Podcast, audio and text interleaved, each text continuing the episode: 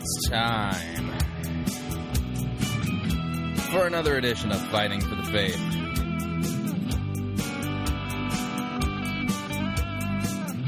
Wednesday, May sixth, 2009.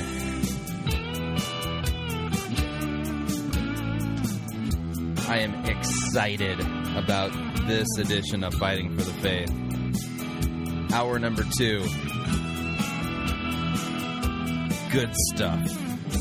I'll tell you about it in just a minute.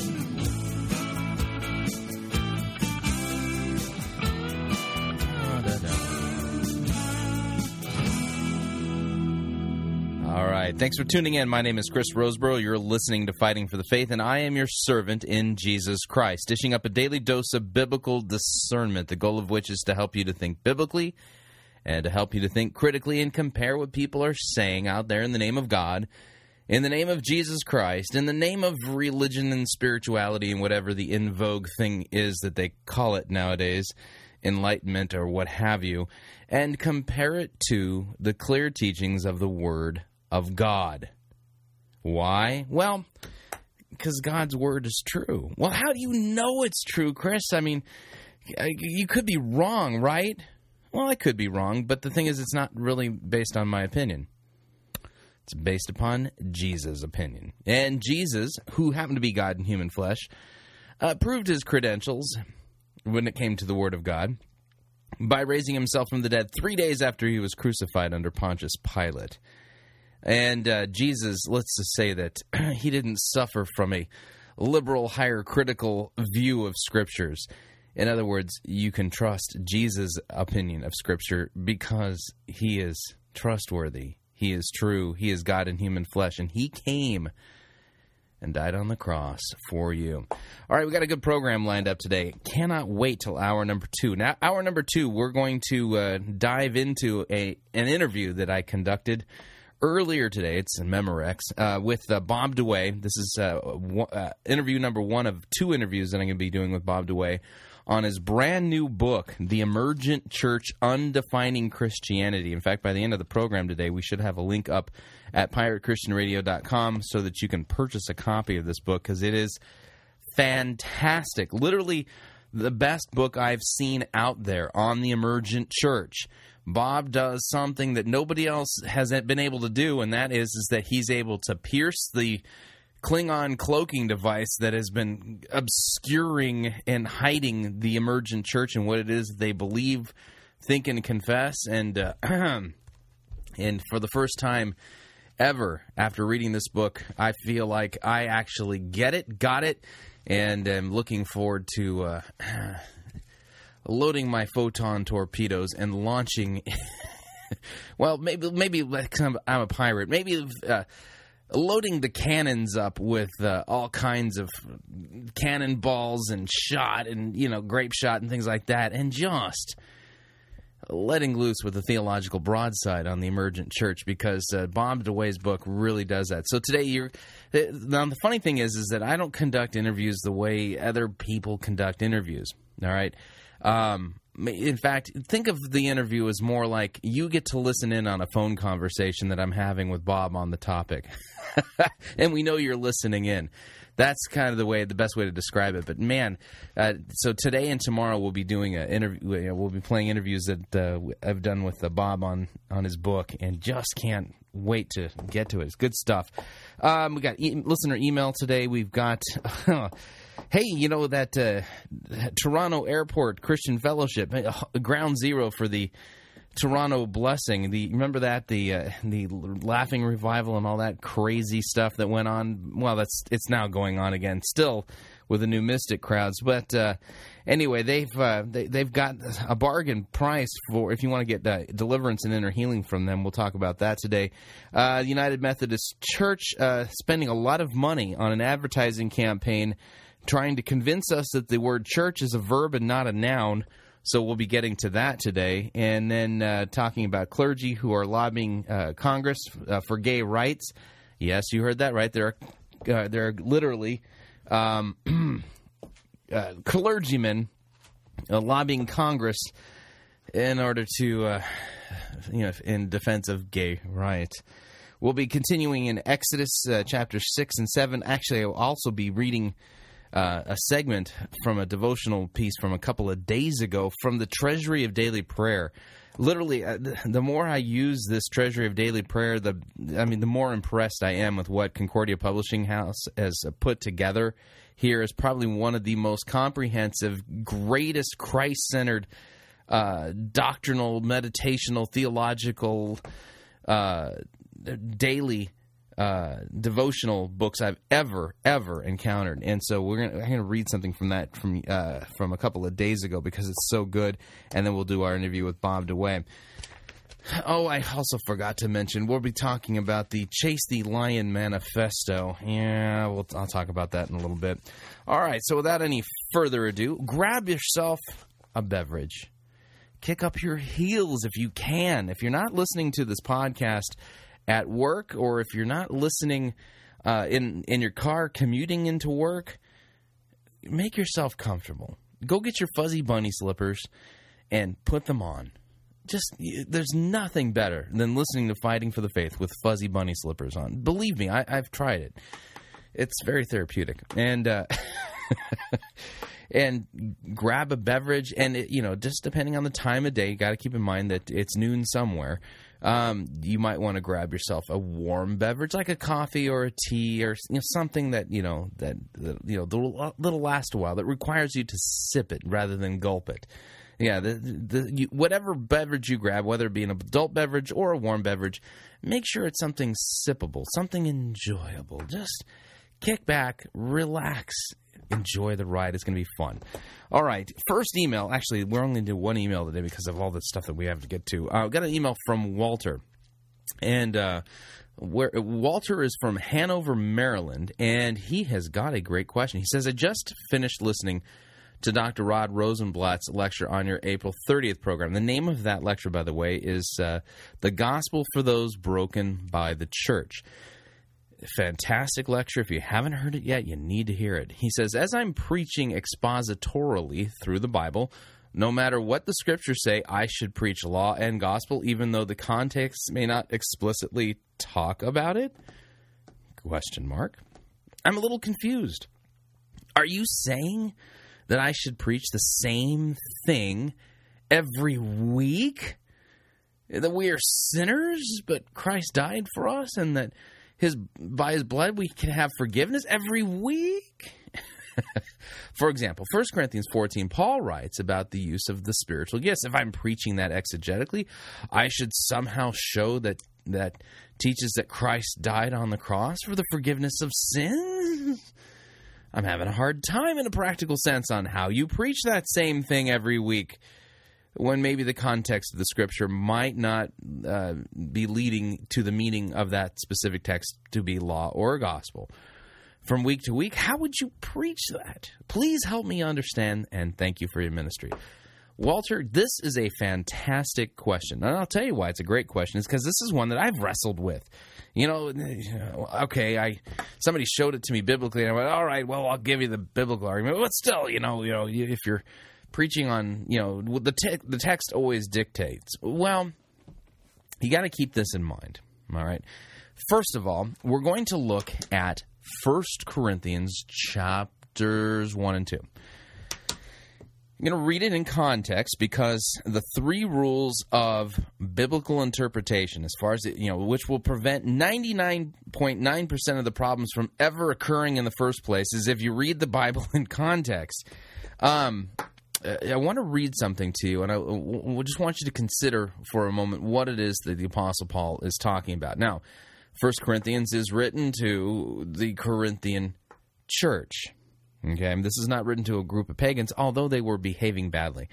Um, we, by today's uh, nomenclature, we would say, well, the Corinthian church had slipped into uh, being carnal Christians. Well, it doesn't say that, but you know, th- let's just say that. Uh, the things had it, it's a it's a church that had gone wild, and you know we can understand it on some levels. I mean, granted, everyone there in that church is a sinner, and Corinth, if you're not aware of their um, history, uh, was like the Las Vegas of the ancient world. And uh, the reason why is because it was a major port city there in uh, Greece, and there's a tiny little isthmus there.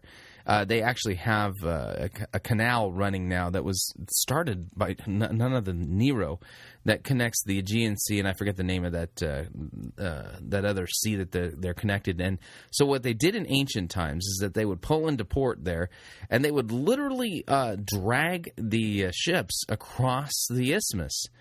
And while that was going on, the sailors had uh, leave, and um, sailors being what sailors are, and sailors doing what sailors do. Uh, let's just say that um,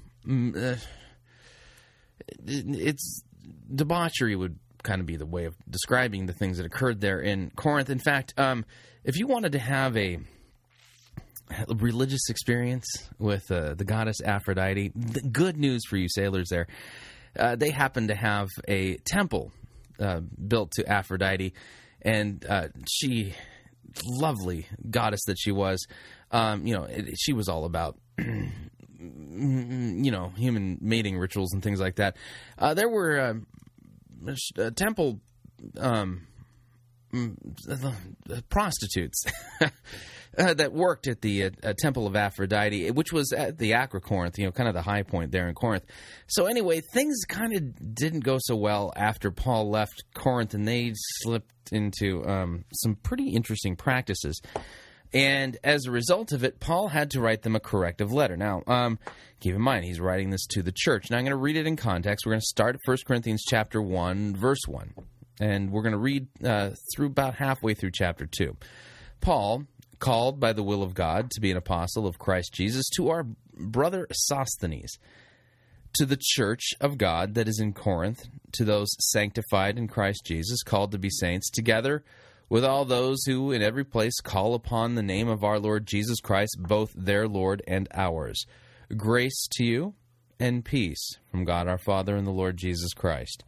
Interesting. Um, this is a corrective letter, and it doesn't even remotely come close to the negative, harsh tone that Paul took with the uh, Galatian churches who had added works to the gospel. Instead, they had slipped into moral fail- failings. But we continue. So he says, Grace and peace to you from God our Father and the Lord Jesus Christ. I give thanks to my God always for you because of the grace of God that was given you in Christ Jesus. That in every way you were enriched in him in all speech and all knowledge, even as the testimony about Christ was confirmed among you, so that you are not lacking in any spiritual gift as you wait for the revealing of our Lord Jesus Christ, who will sustain you to the end, guiltless in the day of, of the Lord Jesus Christ. God is faithful, by whom you were called into the fellowship of his Son, Jesus Christ, our Lord. So, right off the bat, this, this uh, corrective letter written to a church who was experiencing, shall we say, moral short, shortcomings, he's drawing them back to Christ and the gospel. We continue. It says, I appeal to you, brothers, by the name of our Lord Jesus Christ, that all of you agree, and that there be no divisions among you, but that you be united in the same mind, in the same judgment. For it has been reported to me by Chloe's people that there is quarreling among you, my brothers. What I mean is that each of you says, I follow Paul, or I follow Apollos, or I follow Cephas, or I follow Christ. Is Christ divided? Was Paul crucified for you? Or were you baptized into the name of Paul? I thank God that I baptized none of you except for Crispus and Gaius, so that no one may say that you were baptized into my name. I did baptize also the household of Stephanas. Beyond that, I, I don't know whether I baptized anyone else. Apparently, Paul suffered from old age too, just like the rest of us do eventually. For Christ did not send me to baptize, instead, he sent me to preach the gospel, and not with words of eloquent wisdom, lest the cross be emptied of its power. For the word of the cross is folly to those who are perishing, but to those who are being saved, it's the power of God. For it is written, If I will destroy the wisdom of the wise, I will destroy the wisdom of the wise, and the discernment of the discerning I will thwart. So, where is the one who is wise? Where is the scribe? Where is the debater of this age? Has not God made foolish the wisdom of the world? For since, in the wisdom of God, the world did not know God through wisdom, it pleased God through the folly of what we preach to save those who believe. For Jews demand signs, Greek, they seek wisdom. But we preach Christ crucified, a stumbling block for Jews and folly to Gentiles. But to those who are called, both Jews and Greeks, Christ, the power of God and the wisdom of God. For the foolishness of God is wiser than men, and the weakness of God is stronger than man or men. For consider your calling, brothers. Not many of you were wise according to worldly standards, but many were not many were powerful, not many were of noble birth. But God chose what is foolish in the world to shame the wise. God chose what is weak in the world to shame the strong. God chose what is low and despised in the world, even things that are not, to bring to nothing things that are, so that no human being might boast in the presence of God, and because of him you are in Christ Jesus. You became to us wisdom from God, righteousness and sanctification and redemption, so that is so that as it is written, let the one who boasts boast in the Lord. And I, when I came to you, brothers, did not come proclaiming to you the testimony of God with lofty speech or wisdom, for I decided to know nothing among you except Jesus Christ and Him crucified. Now, Walter, that's the verse I want you to key in on. Paul here, 1 Corinthians chapter 2, he says, I decided to know nothing among you except for Jesus Christ and Him crucified. I want to continue reading in the con- in context, though. And I was with you in weakness and in fear and much trembling, and my speech and my message were not in plausible words of wisdom, but in the demonstration of the Spirit and of power, that your faith may not rest in the wisdom of men, but in the power of God. Yet among the mature we do impart wisdom, although it is not a wisdom of this age or the rulers of this age who are doomed to pass away, but we impart a secret and hidden wisdom of God, which God decreed before the ages for our glory. None of the rulers of this age understood this, for if they had, they would not have crucified the Lord of glory. But as it is written, What no eye has seen, nor ear heard, nor the heart of man imagined, what God has prepared for those who love him. These things God has revealed to us through the Spirit, for the Spirit searches everything's everything, even the depths of God. For who knows a person's thought except for the spirit of that person which is in him?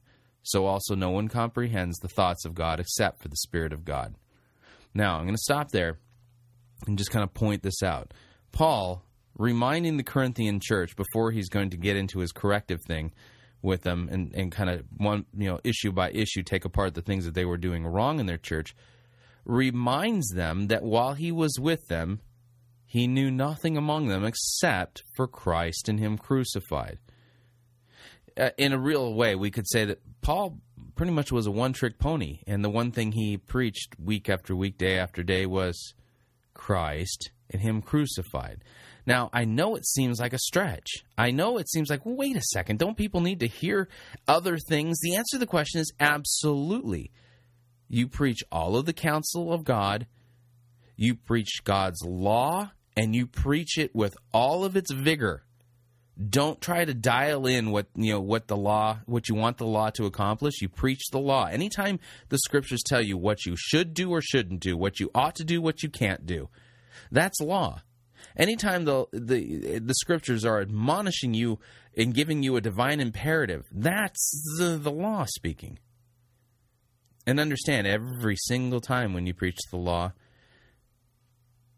and you do it lawfully, you will, not you, really, it's the Holy Spirit doing it, will work in people terror, contrition of sins, remorse, guilt, and other things. And keep in mind, you know, and I've used this metaphor before. When you're preaching in any of the books of the Bible, it's keep in mind we we understand this when we do book reviews on major novels. For instance, the Lord of the Rings series. In the Lord of the Rings, you, you could start at the Fellowship of the Ring, right? And let's say that you're in that book. Now, it's a trilogy. You got the Fellowship of the Ring, the Two Towers, and the Return of the King. But let's say you're reading in the Fellowship of the Ring. and you you're reading the chapter about the attack of the ring wraiths uh, against the uh, the hobbits on Mount Weathertop, right? Well, that story is doesn't occur in isolation to the rest of the narrative.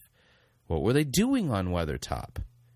The overall plot of the entire trilogy is the destruction of the ring and the establishment of the kingdom of the new king, right? And so every little sub story within the, the the whole trilogy, the whole series, somehow moves the plot forward, somehow ties into the overall plot, the overarching theme of the entire book. In the same way, in the exact same way, you can be preaching in Exodus. You can be preaching in Deuteronomy. You can be preaching in Leviticus. You can be preaching in the Proverbs or preaching through the Psalms. All of those there still are connected to the overarching plot of Scripture. And the overarching story and the central message of Scripture is that man fell by sinning and, re- and rebelling against God and His Word and God is acting in order to save, rescue, redeem man, and save him from his fallen state. You can get that from any passage of Scripture. So the answer to the question is yes, be like Paul and choose to know nothing except for Christ and Him crucified. And funny enough, train yourself to look for how whatever passage you're preaching on hooks in to that overarching to- the total context, the big plot of the story. Let me give you another passage of scripture which I think it will help bear this out. If you look at Luke 24, the account of the uh, of the road to Emmaus, um you know, I, I apologize, but sometimes we read the same stories here, but I love them. Okay. Um, we read in Luke chapter 24, starting at verse 13. Now, that very day, this is uh, Easter Sunday, the very first one, uh, two of the disciples were going to a village named Emmaus, about seven miles from Jerusalem, and they were talking with each other about all these things that had happened. And while they were talking and discussing together, Jesus himself drew near and went with them, but their eyes were kept from recognizing him. And Jesus said to them, What is this conversation that you're holding? with each other what, as you're walking. What are you talking about? And they stood still, looking sad. And one of them, named Cleopas, answered him, Are you the only visitor to Jerusalem who does not know the things that have happened here in these days? And Jesus said to them, well, What things? And they said, Well, concerning Jesus of Nazareth, a man who was a prophet. He was mighty indeed and word before God and to the people. And how our chief priests and rulers delivered him to be condemned to death and they crucified him. We had hoped that he was the one to redeem Israel. Yes, and besides all of this, it's now the third day since these things have happened, and moreover, some of the women of our company amazed us. They were at the tomb early in this morning, and they did not find his body, and they came back and said that they had seen a vision of angels, and the angels had said that he was alive. Now, some of those who were with us went to the tomb, and they found it just as the women had said. Uh, but Jesus, they did not find.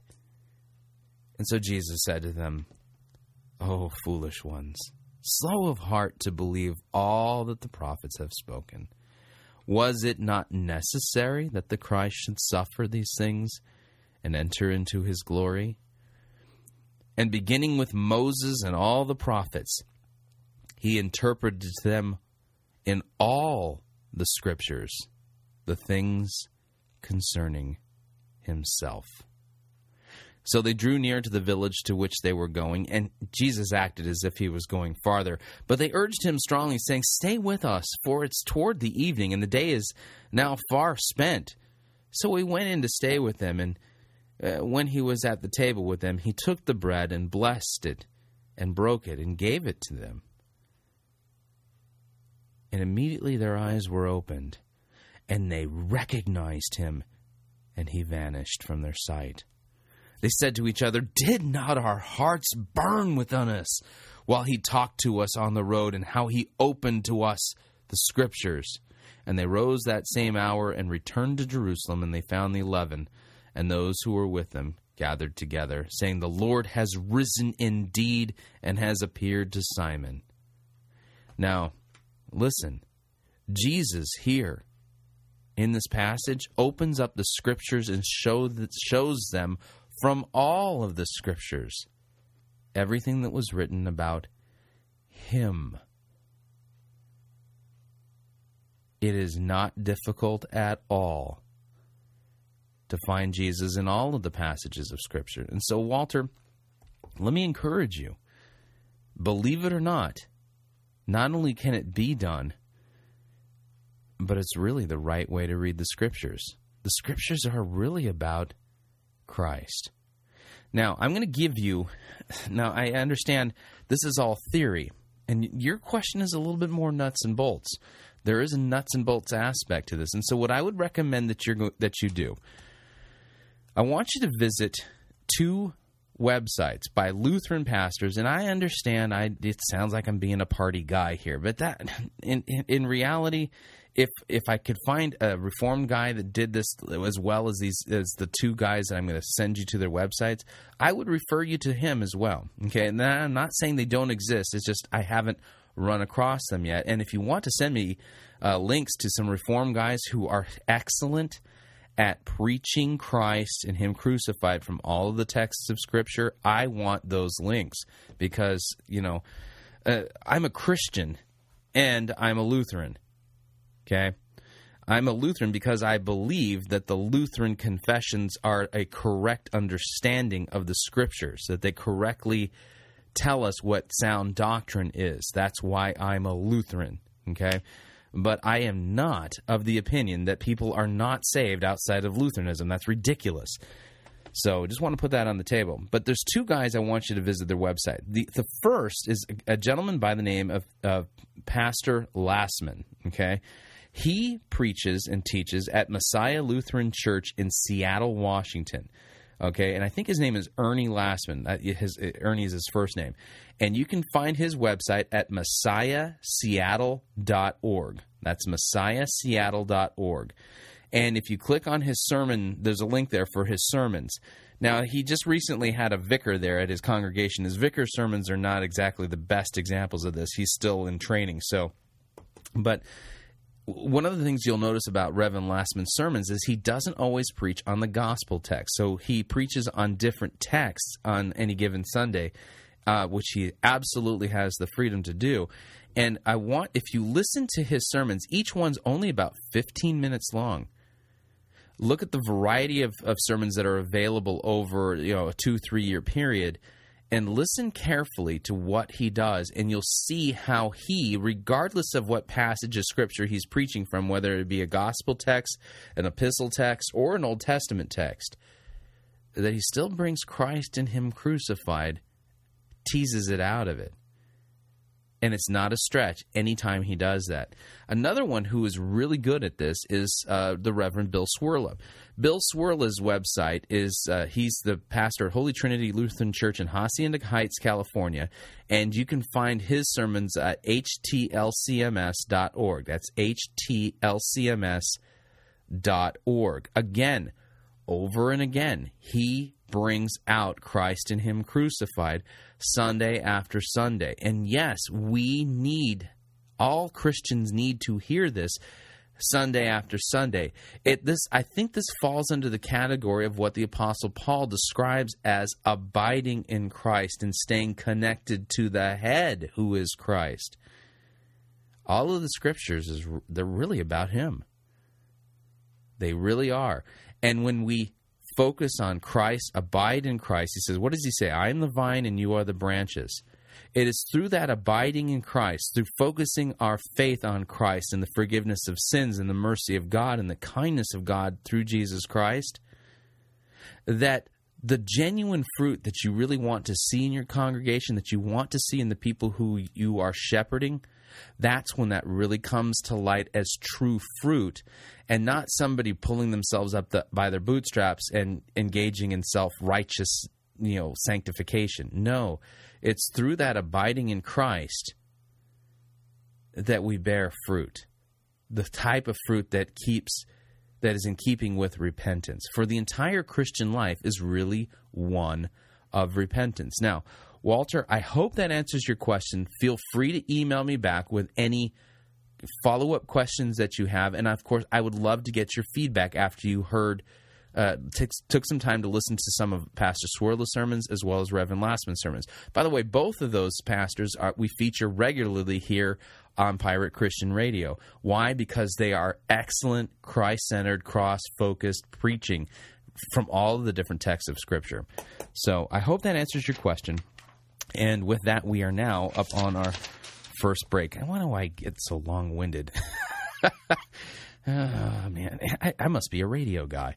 All right, I uh, want to remind you that uh, that you can email me at talkback at fightingforthefaith.com if you want to send me a, an email and or would like me to ask me a question. That's email is really the best format for uh, for questions. Just want to let you know that. Or if you want to be my friend on Facebook, you can. Uh, just look me up, Chris at Chris Rosebrough. I'm on Facebook. Or if you would like to get our secret subversive uh, microblogging tweets, you can follow me on Twitter. That's always loads of fun. In fact, what do we have today? That, uh, that Jesus was hiding in a Kit Kat bar, apparently. Yeah, so gotta look that up. All right, we'll be right back.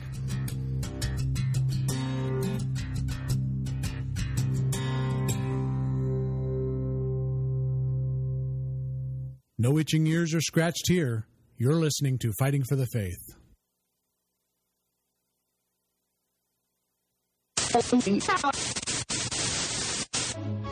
You're listening to Pirate Christian Radio. We'll be taking your false doctrine now.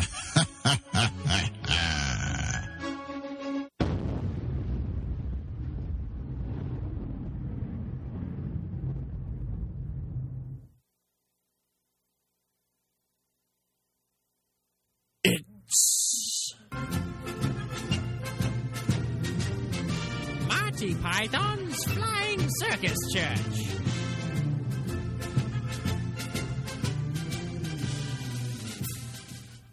My name is Rex, and if you study with my eight week program, you will learn a self feeder system that I developed over two seasons of preaching in the Octagon. It's called Rex Kwon Do. I need a volunteer to come up here and show that they trust me. I'm here. Okay, you'll do. Come up here. Bow to your pastor. Bow to your pastor. Okay. Now I'm going to give you one chance. One chance, people. Turn around. Turn around. All right. Now fall back and I'll catch you. Ow. That was pretty good. Now, listen, everybody. The reason why he fell was because he didn't have enough faith. Go sit down. Okay. When I fall, I fall in slow motion every time. Now, in addition to what you just saw, if you study with my eight week program, you're going to learn these things. First off, in Rex Kwon Do, we use the buddy system. No more reading the Bible solo. You need somebody watching your back at all times. Second off, you're going to learn to discipline your image. Do you think I got where I am today because I dress like Peter Pan here? Take a look at what I'm wearing, people. Bible pants. Yeah, you have to be pretty righteous to rock these babies. Do you think anybody wants a roundhouse kick to the face while I'm wearing these bad boys? Forget about it. Last off, my students will learn how to walk on water, heal babies, raise the dead, and be extreme. Now, for only one $300 seat offering, you can sign up right now for my eight week program here at Guts Church.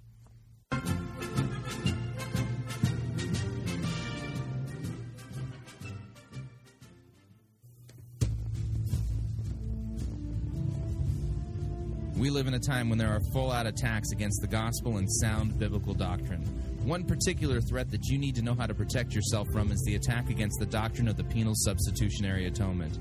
J.I. Packer called this doctrine the heart of the gospel, and this doctrine is now being openly attacked by liberals and emergents alike.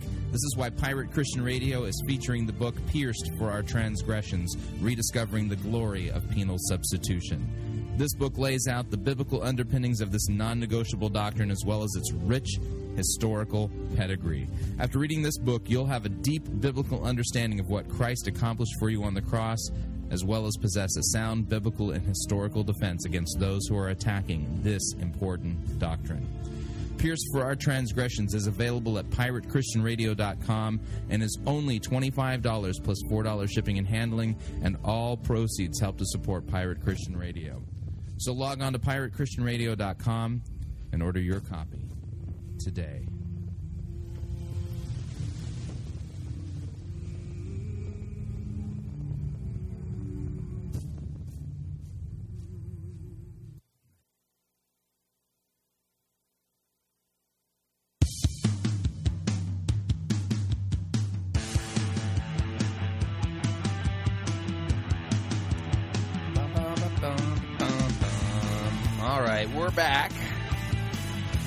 Listening to Fighting for the Faith. And my favorite bumper music coming out. I love this bumper music.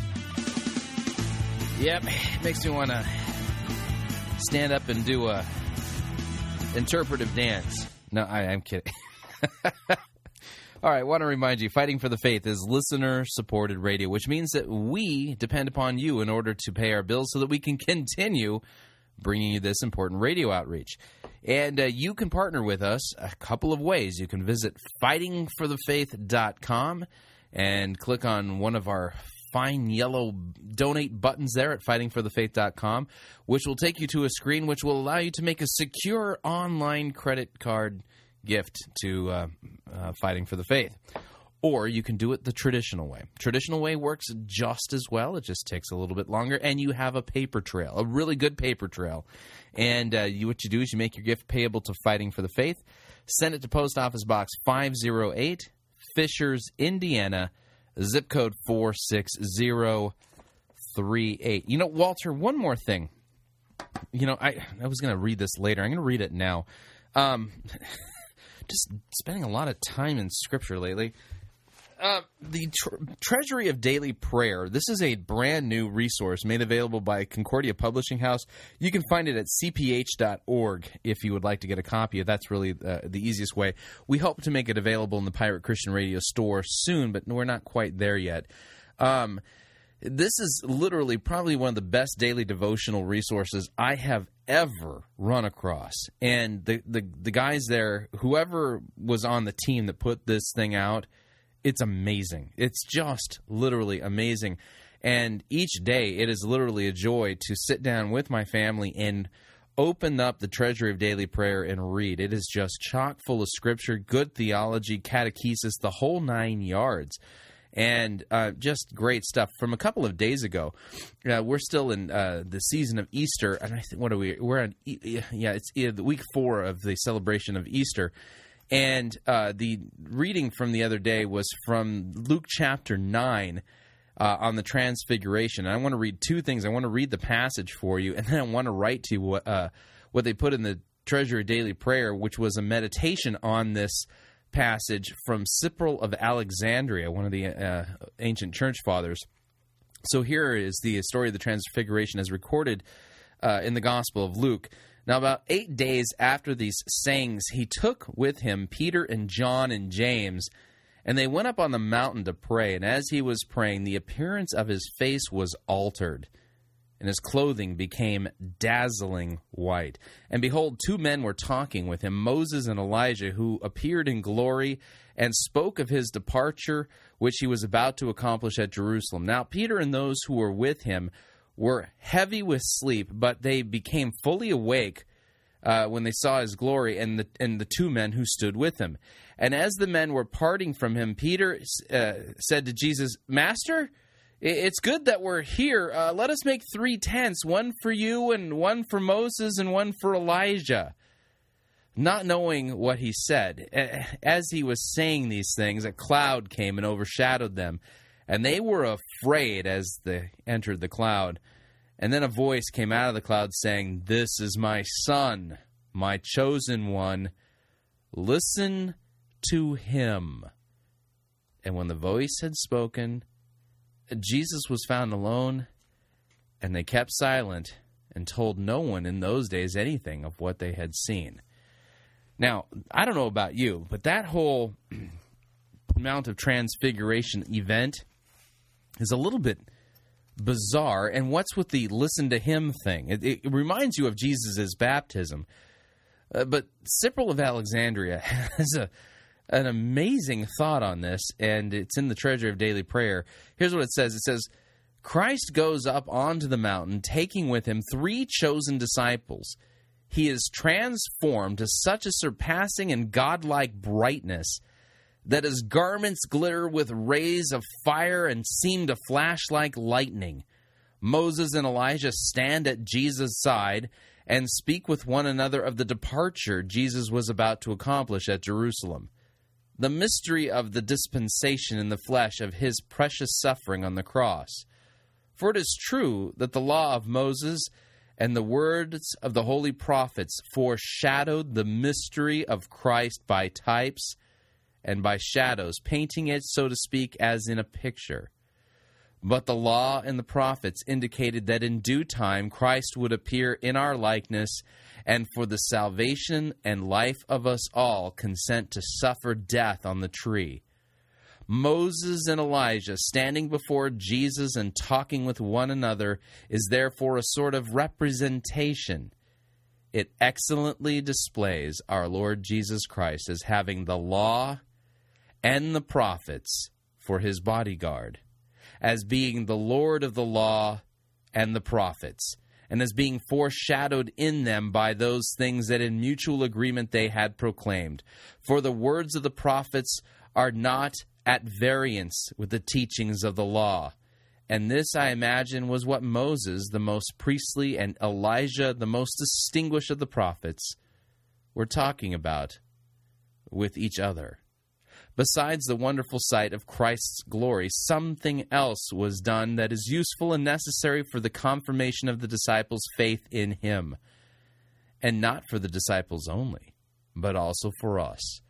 For a voice came from the cloud above, as from God the Father, saying, This is my Son, my chosen one, listen to him. And when the voice had spoken, Jesus was found alone. Had it been God's will that they should follow the commandments of Moses, God would have said, I suppose, Obey Moses, keep the law. But this is not what God the Father said. In the presence of Moses and the prophets, God commands them rather to listen to Christ the evangelist has clearly indicated that the truth should not be subverted by anyone who claims that the Father told them to listen to Moses and not to Christ.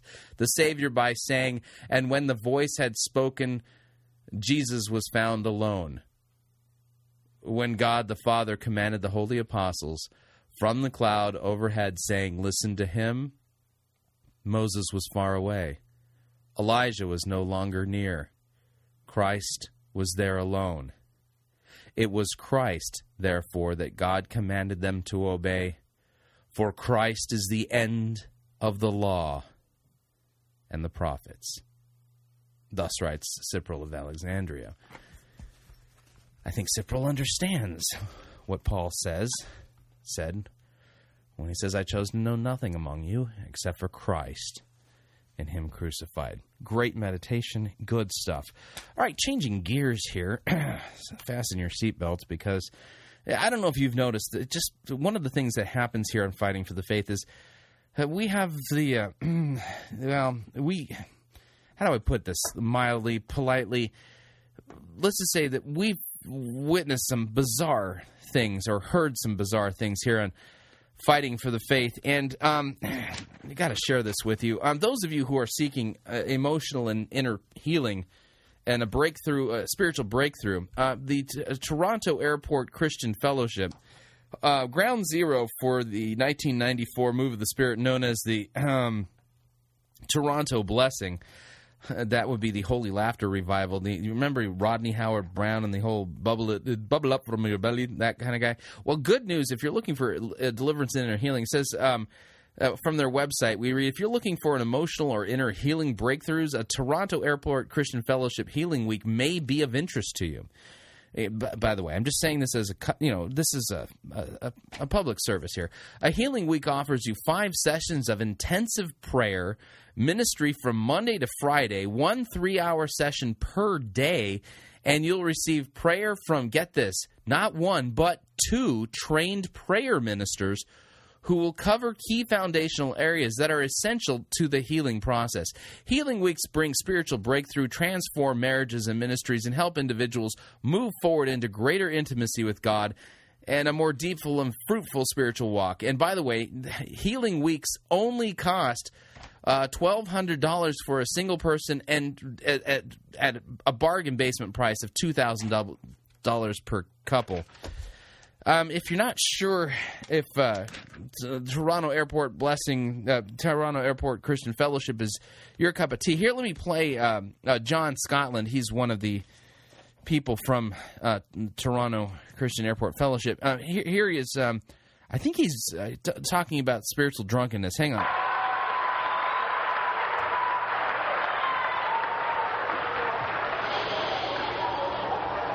I want to read from from Luke chapter 1. Some of you think that I don't give readings. Now, if you could see what I could see here, this guy looks like he's uh, three sheets to the wind. But of course, I mean, this is this is spiritual drunkenness. So, I mean, God uh, obviously um, is okay with this, right? Well, I was brought up in the Baptist church. Hey, isn't this pulpit good? And, you know, I, I Woohoo!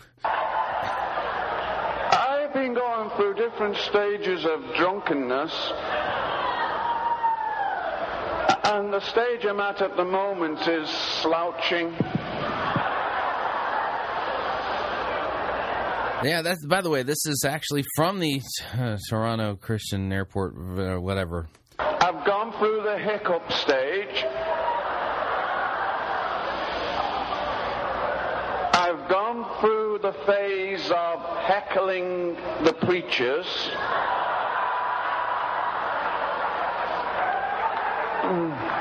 You know, I mean, I'm absolutely sure that the Toronto Christian Airport Fellowship would definitely, uh, or Toronto Airport Christian Fellowship, definitely, these people sound like they're more than qualified to help you with uh, your deep inner healing breakthrough uh, spiritual issues. And, you know, at $1,200 for a single person, I mean, that, I mean, what an absolute bargain that is. I got a kiss off George today.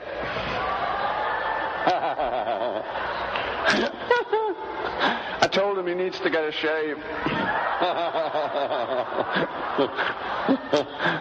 Believe it or not, this is actually the sermon from whatever the service was. Oh, okay, now, before we take off, you know, before we go surfing, let's get the reading done. Yeah, absolutely. These people sound completely qualified. Just so, just remember, Air Healing Week there that that includes three hours of intensive prayer per day from it two, not one, but two trained prayer ministers from the Toronto Airport Christian Fellowship. Only twelve hundred dollars for a single person, and a bargain rate of two thousand dollars for a couple. Just you know, public service announcement there that you know felt is important to pass along. All right, moving on to the news. This one is, oh man, I don't know what to make of this one. Well, you'll, I think you'll kind of get the point here. Here, uh, from the Christian Post, we read headline: United Methodist uh, Church is a verb, not a noun. Okay, now, okay, so. Uh, so oh, United Methodist churches are now apparently going to spend a lot of money um, arguing grammar with us. Um, the United Methodist Church is urging the world to rethink church through a new campaign that seeks to offer the church not as a building but as a movement of people empowered to transform the world. Boy, that just sounds so spiritual, doesn't it? You know, a movement of people to empowered to transform the world. I thought that uh, the church was to go and mm, preach, baptize, make disciples, proclaim repentance and the forgiveness of sins in Jesus Christ. Nothing, I, I don't remember anything in either Matthew 28 or Luke 24 about transforming the world. Maybe I'm reading a different translation than they are. So we continue. So addressing the question, uh, what has God called the United Methodist, Church to be in the 21st century?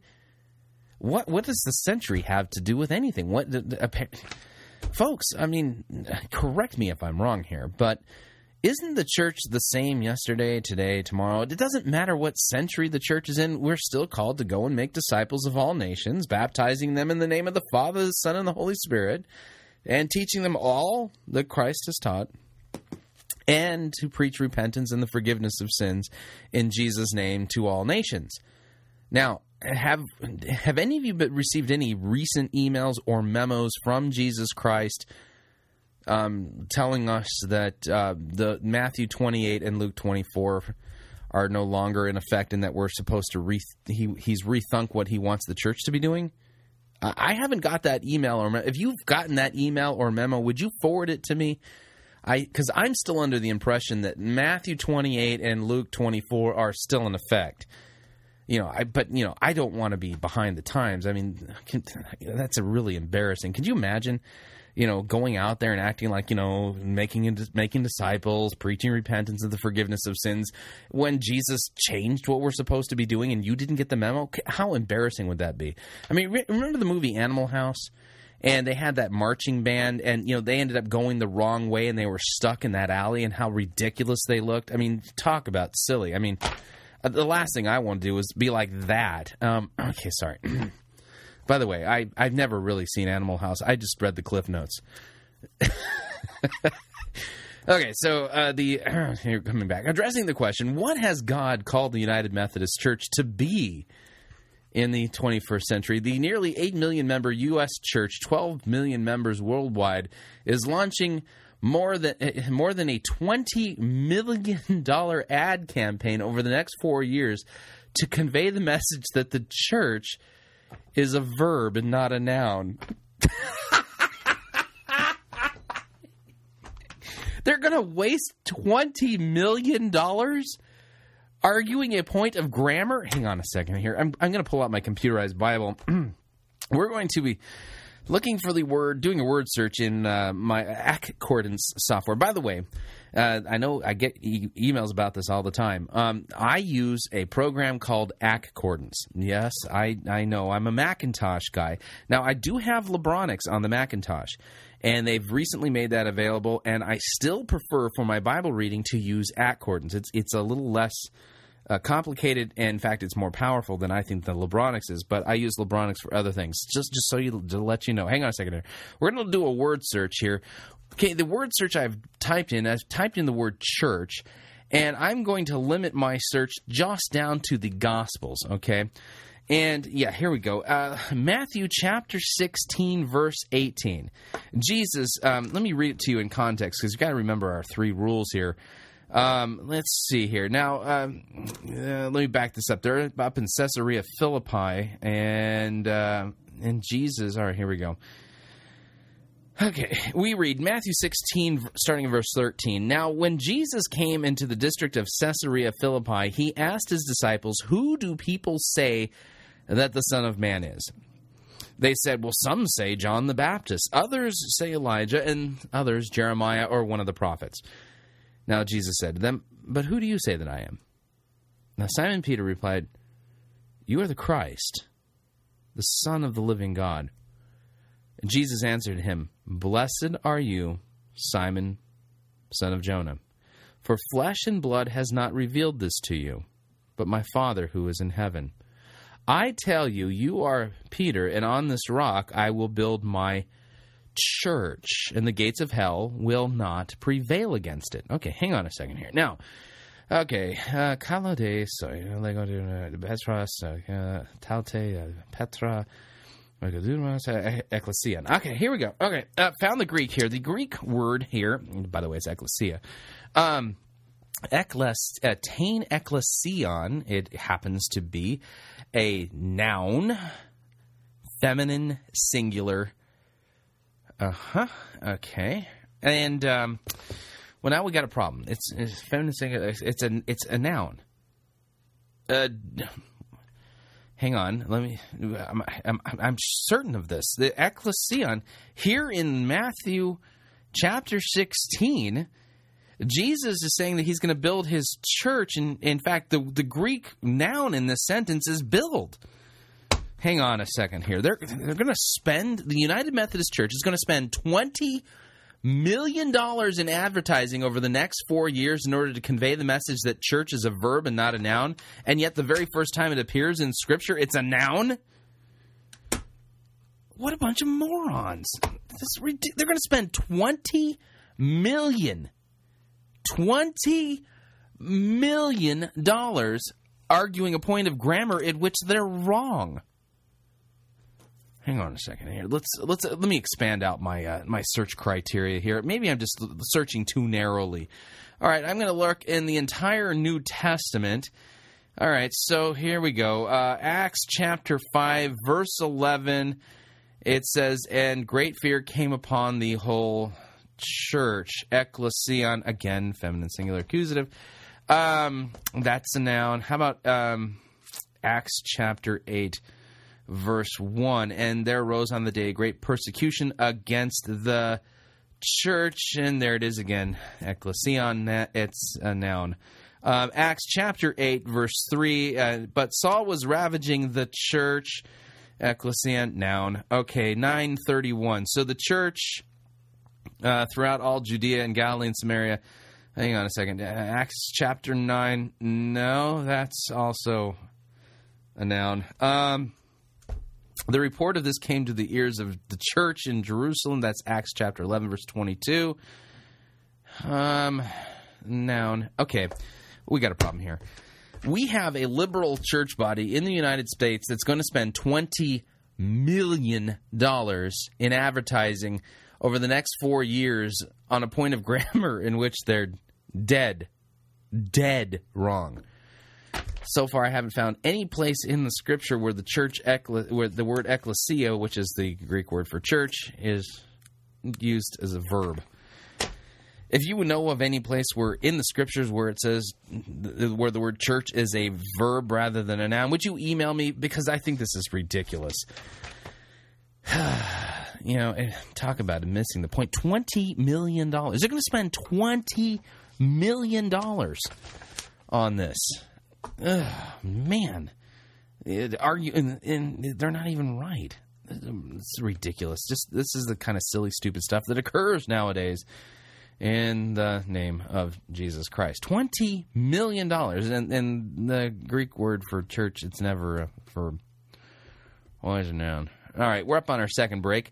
Um, when we come back, we're going to one of the stories we'll have to pick up tomorrow. I want to talk about uh, the. Uh, the Lion Chasers Manifesto. Uh, Lion Chasers has to do with Mark uh, Batterson's uh, book uh, on a on a pit in a snowy day with a lion. Apparently, uh, on his blog, somebody has come up with what they call the Lion Chasers Manifesto, and I want to compare that to God's Word. And uh, and then you know, tell you what, we'll have to pick up Exodus tomorrow, but we're after we do the Lion Chasers. No, you know, we'll do Exodus. We'll, we, we have time. We'll do Exodus today so we come back. We'll do Mark Batterson, Exodus, and then the interview with Bob DeWaay on the Emergent Church. You don't want to miss that. That will absolutely just rock your world. It's good stuff. And so, got some great programming ahead. Uh, if you'd like to email me, you can. Talkback at fightingforthefaith.com. Talkback at fightingforthefaith.com. Or you can ask to be my friend on Facebook. I will approve. I'm a friendly guy. Just don't abuse your privileges there. And um, if you want to get our subversive microblogging tweets, you can by following me on Twitter. My name there is Pirate Christian. We'll be right back.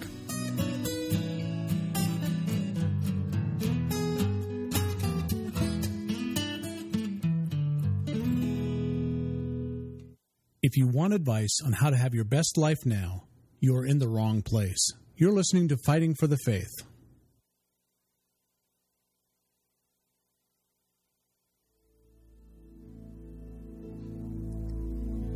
This is the air I breathe.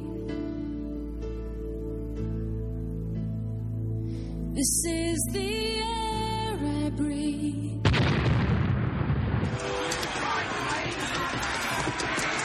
I've had enough of this sissy, pansy, cannon photo written music you have the audacity to call worship. Men, put this entire girly praise band in the boo box. Let's wheel in the organ and get some real worship music underway.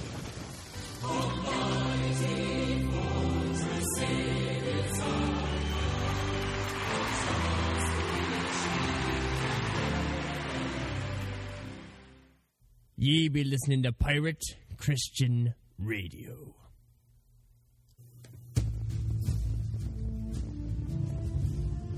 We live in a time when there are full out attacks against the gospel and sound biblical doctrine. One particular threat that you need to know how to protect yourself from is the attack against the doctrine of the penal substitutionary atonement. J.I. Packer called this doctrine the heart of the gospel, and this doctrine is now being openly attacked by liberals and emergents alike. This is why Pirate Christian Radio is featuring the book Pierced for Our Transgressions Rediscovering the Glory of Penal Substitution.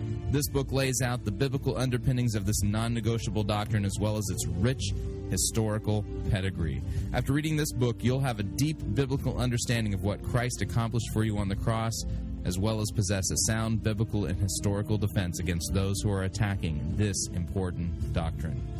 Pierced for Our Transgressions is available at piratechristianradio.com and is only $25 plus $4 shipping and handling, and all proceeds help to support Pirate Christian Radio. So log on to piratechristianradio.com and order your copy today.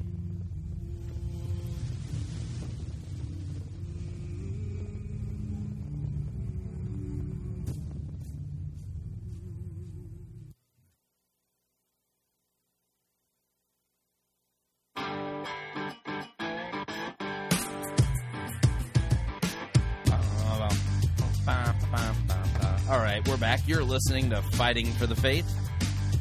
Warning. This is the program your pastor may have warned you about. Told you don't listen to that Rosebrough guy. Because as soon as you listen to him, you're going to become dissatisfied with your church. Now, if your pastor warned you not to listen to this program, there's a reason why. it's because he ain't delivering the goods. No, that's true. And what are the goods? The great, the goods is the good news that I got, Jesus uh, Christ. Bob DeWaay on Whoa, the line from- he's the uh, head teaching pastor. At Hang on a second here. There in Minneapolis, uh, Minnesota. There we go. Sorry about that. Got ahead of myself there. My uh, have to unclick that. That's uh, that's just a slight preview of uh, my interview with uh, Bob DeWaay. But anyway, what are the goods? What's the goods? It's the gospel of Jesus Christ. The good news that Christ died for your sins. And believe it or not, this is a message you need to hear day in and day out. This is not a message that's just for unbelievers. Au contraire, this is a message that's for you. You need to hear it. Anyway, so if uh, listening to this program could cause you to become dissatisfied with your church, especially if your pastor isn't giving you the gospel of Jesus Christ, and says giving you life tips, challenging you to, uh, you know, Anyway, we won't talk about that. Children could be listening right now, but you, you get the idea. Anyway, one of the th- things that I really despise in Christianity, and that's kind of putting it lightly, is uh, is this idea that we've gotten completely off track and we somehow think that Christianity is all about us. Uh, a prime example of something to this effect comes from a, gentleman by the name of Mark Batterson, whom I've met. And by the way, Mark Batterson is one of the nicest guys that you'll ever meet. He's nice, he's smart, he's well spoken. Just I've heard him speak at at at a couple of conferences, and uh, but I'm going to tell you, he's dead wrong in, in his focus. He's got two two books out there. One's called "In a Pit with a Lion on a Snowy Day." That's right, in a pit with a lion on a snowy day. And what's that all about? Well, um, in a pit on a lion with a snowy day is all about you learning how to seize opportunities, defy the odds, face fears, overcome adversity, embrace uncertainty, take risks, and carpe diem, that kind of thing. And uh, um, so today on his, uh, well, yesterday on his blog, uh, evo evotional.com is what it's called. Um, he the he reposted the Lion Chasers Manifesto. It says it's been a long time since I've posted the Lion Chasers Manifesto, but I was inspired by a student at Northwest University who gave me a pair of custom de- designed shoes with a fan- manifesto written on them. Can you imagine that? A, a, a Northwestern University student uh, is so inspired by the Lion Chasers Manifesto, not the Word of God, but the Lion Chasers Manifesto, that they decided that they would make a pair of shoes out of them. Anyway, uh, so he, here's the manifesto, um, the, which is now emblazoned on this custom made pair of shoes. Here we go. Are you ready? Quit living as if the purpose of your life is to arrive safely at death. Grab life by the mane. um, what if it has horns instead of a mane? Anyway, set God sized goals, pursue God ordained passions, go after a dream that is destined to fail without divine interve- intervention. Keep asking questions, keep making mistakes, keep seeking God. Stop pointing out problems and become part of the solution. Stop repeating the past and start creating the future. Stop playing it safe and start taking risks. Accumulate experiences, consider the lilies, enjoy the journey. Find every excuse you can to celebrate everything that you can.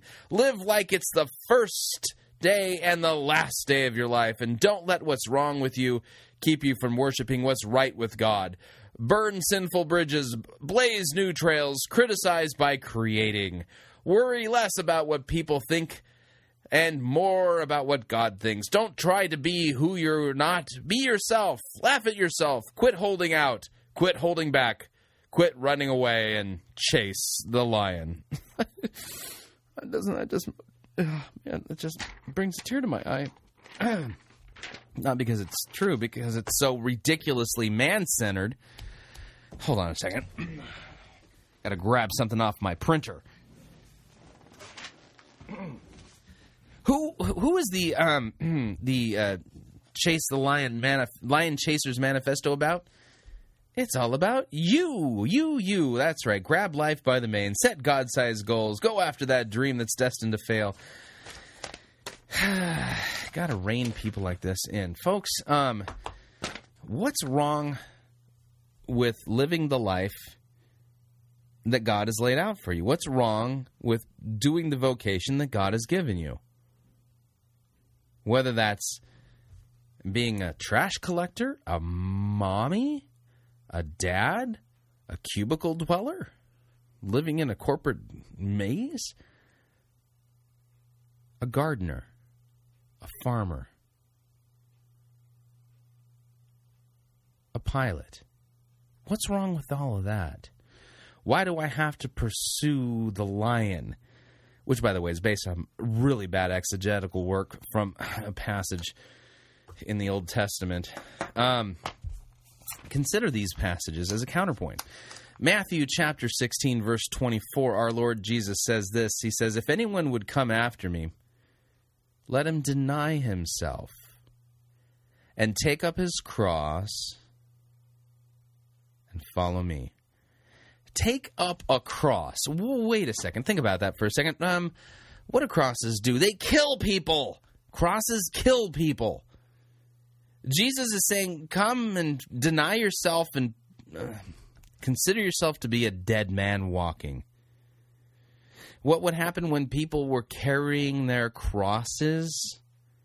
They were pretty much mocked, ridiculed, scorned, and held up in, to shame and um, mistreated by the crowds. And the poor guys, they were on their way to their deaths. So Jesus, the picture of the of the Christian life that Jesus paints isn't one about taking life by the mane,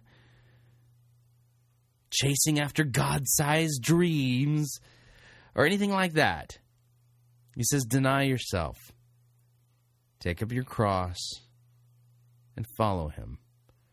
Whoever would save his life will lose it, but whoever loses his life for Christ's sake will find it." For what would it profit a man if he gains the whole world and forfeits his soul? Or what shall a man give in return for his soul? For the Son of Man is going to come with his angels in glory, in the glory of his Father, and then he will repay each person according to what he has done. Or we read in 1 Thessalonians chapter 4, Finally then, brothers, we ask and urge you in the Lord Jesus that as you received from us how you ought to walk and how you ought to please God, just as you are doing, that you do so more and more. For you know what instructions we gave you through the Lord Jesus. Uh, for this is the will of God, your sanctification. So abstain from sexual immorality.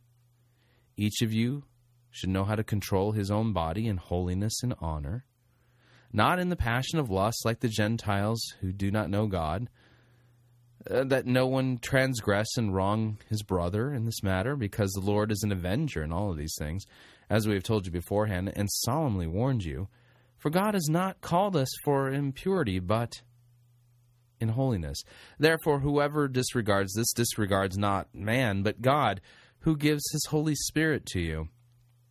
Now, concerning brotherly love, you have no need for anyone to write to you, for you yourselves have been taught by God to love one another. For that indeed is what you are doing in all to all the brothers throughout Macedonia. But we urge you, brothers, to do this more and more, and to aspire to live quietly, to mind your own affairs, and to work with your hands as we have instructed you so that you may walk properly before outsiders and be dependent upon no one. Does this sound? I mean, does this sound anything like um, the Lion Chasers Manifesto? Uh, stop playing it safe. Start taking risks. Accumulate experiences.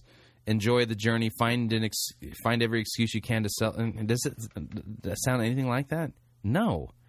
How about this one? Romans chapter 12. Uh, Paul, after spending you know, literally from chapter 3 all the way to 12, talking about nothing except for the gospel and forensic justification, then touches on sanctification. He says, Therefore, by the grace given to me, I say to everyone among you not to think of himself more highly than he ought to think. Wait a second here. Um, set God sized goals. Would a God sized goal be equivalent to thinking more highly of yourself than you ought to think? I think so. For by, for by the grace given to me, I say to everyone among you not to think of himself more highly than he ought, but to think with sober judgment, each according to the measure of faith that God has assigned him. For as in one body we have many members, and many members uh, do not all have the same function, so we, through though many, are one body in Christ, and individually members of it, having gifts. Yeah, this sounds nothing like nothing like what we're reading in this Lion Chasers Manifesto. Why? Because the Lion Chasers Manifesto is man centered. The Christian life is Christ centered. It's all about Christ.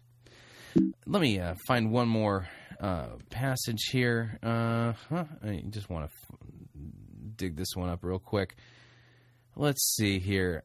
Um, yeah, Romans chapter 12, verse 1. Did I miss verse 1? Yeah, sorry about that. Listen to this. Rather than setting God sized dream, try this one. I appeal to you, therefore, brothers, by the mercies of God, present your bodies as a living sacrifice. That sounds a lot like that take up your cross and follow me, doesn't it? Yeah. Um, offer your bodies as a living sacrifice, holy and acceptable to God, which is your spiritual spiritual act of worship. Do not be conformed to this world, but be transformed by the renewal of your mind, that by testing you may discern what the will of God is, that is a good and acceptable and perfect will. Huh. Don't think more highly than you ought to think of yourself. Think with sober judgment. Right. My my uh, opinion of the book uh, in a pit on a snowy day with a lion and the whole lion chasers manifesto it takes your eyes off christ. 100% takes your eyes off of christ puts it onto yourself and it gets you all excited about thinking god-sized dreams for yourself. Um, i've personally got a problem with that because it doesn't sound anything like the sanctification described by christ and the apostles the self sacrifice, the denial of self listed in Holy Scripture. Not at all. Anyway, we're going to switch gears one more time, and then after this, we're going to get into our interview with Bob DeWaay on the Emergent Church. Okay, okay, uh, let's see. Where did we leave off? all right, things didn't go so well when uh, yeah. Yeah, things didn't go so well at the first meeting with Pharaoh. We pick up uh, now at the end of uh, chapter 6. Um, yeah, well, actually, I think we read that. Hang on a second here. Did we get ahead? Uh, here we go. Uh, the Lord said to Moses, chapter 7 See, I have made you like God to Pharaoh, and your brother Aaron shall be your prophet. You shall speak all that I have commanded you, and your brother Aaron shall tell Pharaoh to let the people of Israel go out of his land. But I will harden Pharaoh's heart. And though I multiply my signs and wonders in the land of Egypt, Pharaoh will not listen to you. Okay, does does anyone have a problem with this plan? Okay, just for a second. Okay, we're reading Exodus chapter seven here. God has has given Moses a mission, an assignment, and he wants him to go and have a chat with Pharaoh and tell Pharaoh to let the people of Israel go. And here's the caveat to it: Oh, I'm going to harden Pharaoh's heart, and he's not going to listen to you. Any volunteers for this assignment now? This is crazy uh, but God has his purposes. So he says, I will harden Pharaoh's heart, and though I multiply my signs and wonders in the land of Egypt, Pharaoh will not listen. Then I will lay my hand on Egypt and bring my hosts, my people, the children of Israel, out of the land by great acts of judgment. The Egyptians shall know that I am the Lord when I stretch out my hand against Egypt and bring out the people of Israel from among them. Now I'm going to read this. Uh, the Egyptians shall know that I am the Lord. Okay. Moses and Aaron did so. They did just as the Lord commanded. Now Moses was 80 years old and Aaron 83 years old when they spoke to Pharaoh. Um, so basically, guys, sending, God is sending some old guys to have a chat with Pharaoh, and Pharaoh's not going to listen because God's hardening his heart.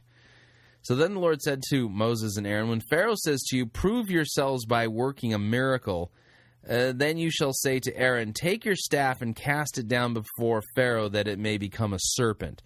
So Moses and Aaron went to Pharaoh and did just as the Lord commanded.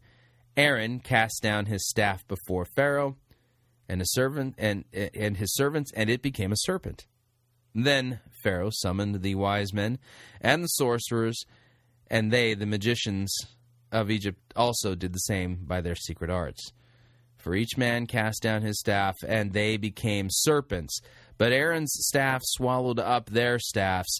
Still, Pharaoh's heart was hardened, and he would not listen to them, as the Lord had said. Uh, then the Lord said to Moses, Pharaoh's heart is hardened. He refuses to let the people go. Go to Pharaoh in the morning as he is going out to the water. Stand on the bank of the Nile to meet him. Take it in your hand, your staff, and that you turn into a serpent, and you shall say to him, Yahweh, the Lord, the God of the Hebrews, sent me to you, saying, Let my people go, that they may serve me in the wilderness. But so far you have not obeyed. Thus says Yahweh, By this, uh, by this you shall know that I am the Lord. Behold, with the staff that is in my hand, I will strike the water that is in the Nile, and it shall turn to blood. The fish in the Nile shall die, and the Nile will stink. And the Egyptians will grow weary of drinking water from the Nile. And the Lord said to Moses, Say to Aaron, Take your staff and stretch out your hand over the waters of Egypt, over the rivers, their canals, and their ponds, and all their pools of water, uh, so that they may become blood. And there shall be blood throughout the land of Egypt, even in the vessels of wood and in the vessels of stone. Moses and Aaron did as the Lord commanded in the sight of Pharaoh and in the sight of his servants, and he lifted up the staff and he struck the water of the Nile, and all the wa- water of the Nile turned into blood. The fish in the Nile died. The Nile stank so that the Egyptians could not drink water from the Nile. There was blood throughout all the land of Egypt. But the magicians of Egypt did the same by their secret arts, so Pharaoh's heart remained hardened and he would not listen to them, as the Lord had said. Pharaoh turned and went into his house, and he did not take even this to heart. And all the Egyptians dug along the Nile for water to drink, for they could not drink the water of the Nile. Seven full days passed after the Lord had struck the Nile. Now remember, in this story, as we're reading through it, at this point, this is a showdown between two gods. Not really, for the God of Israel, He is the only true God. But Pharaoh thinks he's a god, and the people of Egypt think he's a god king. And so, what are they doing? Well, this is a battle between two gods. And at this point, it includes signs and wonders, and, and Pharaoh's magicians are able to conjure up similar tricks. And Pharaoh isn't even taking it to heart. And all I can say is, wow, that's amazing how hard his heart is. But keep this in mind all of us by nature are born at war with God. We are born dead in trespasses and sin, and we are hostile to God, and we will not, cannot, and won't love, serve, and obey or fear God. What you're seeing Pharaoh do, that's what we all do by nature. It shows the depth of the wickedness of man's sin, even in the face of the most amazing, miraculous things. In the face of miracles such as the water of the Nile turning to blood, a snake, a, a staff turning into a snake, or a man rising from the dead. Uh, people take no notice of these things. They're not interested in listening to or obeying the one true God. And talking about that, by the way, listening to the one true God, we're now going to switch gears for our last segment here at Fighting for the Faith. This is about an hour long. Um, this is, earlier today. I recorded a, an interview that I did with Bob DeWaay of Twin City Fellowships on the phone regarding his brand new book which by the end of this program, we should have this available on our website. The name of the book is The Emergent Church Undefining Christianity, written by Bob DeWaay. You could, if you want to get a copy of it, you can by going to piratechristianradio.com after this program. It'll be available. I think it's twelve ninety five. It's thirteen. You know, basically twelve ninety five plus four dollars shipping and handling. And we will send you out a copy of this book. You definitely want this book. You want to read this book, and you want to get it into the hands of anybody who is doing any serious communication or witnessing to apologi- doing apologetic work with anybody who's caught up in the emergent church.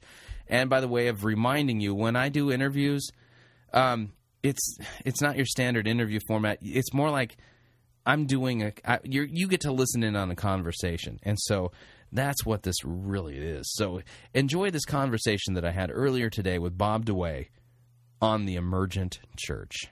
I got uh, Bob DeWaay on the line from, he's the uh, head teaching pastor at Twin City Fellowship there in Minneapolis, uh, Minnesota, actually St. Louis Park, Minnesota. And uh, he's the author of Critical Issues Commentary, host of the Critical Issues Commentary radio program, which actually will begin airing here on uh, Pirate Christian Radio on Friday.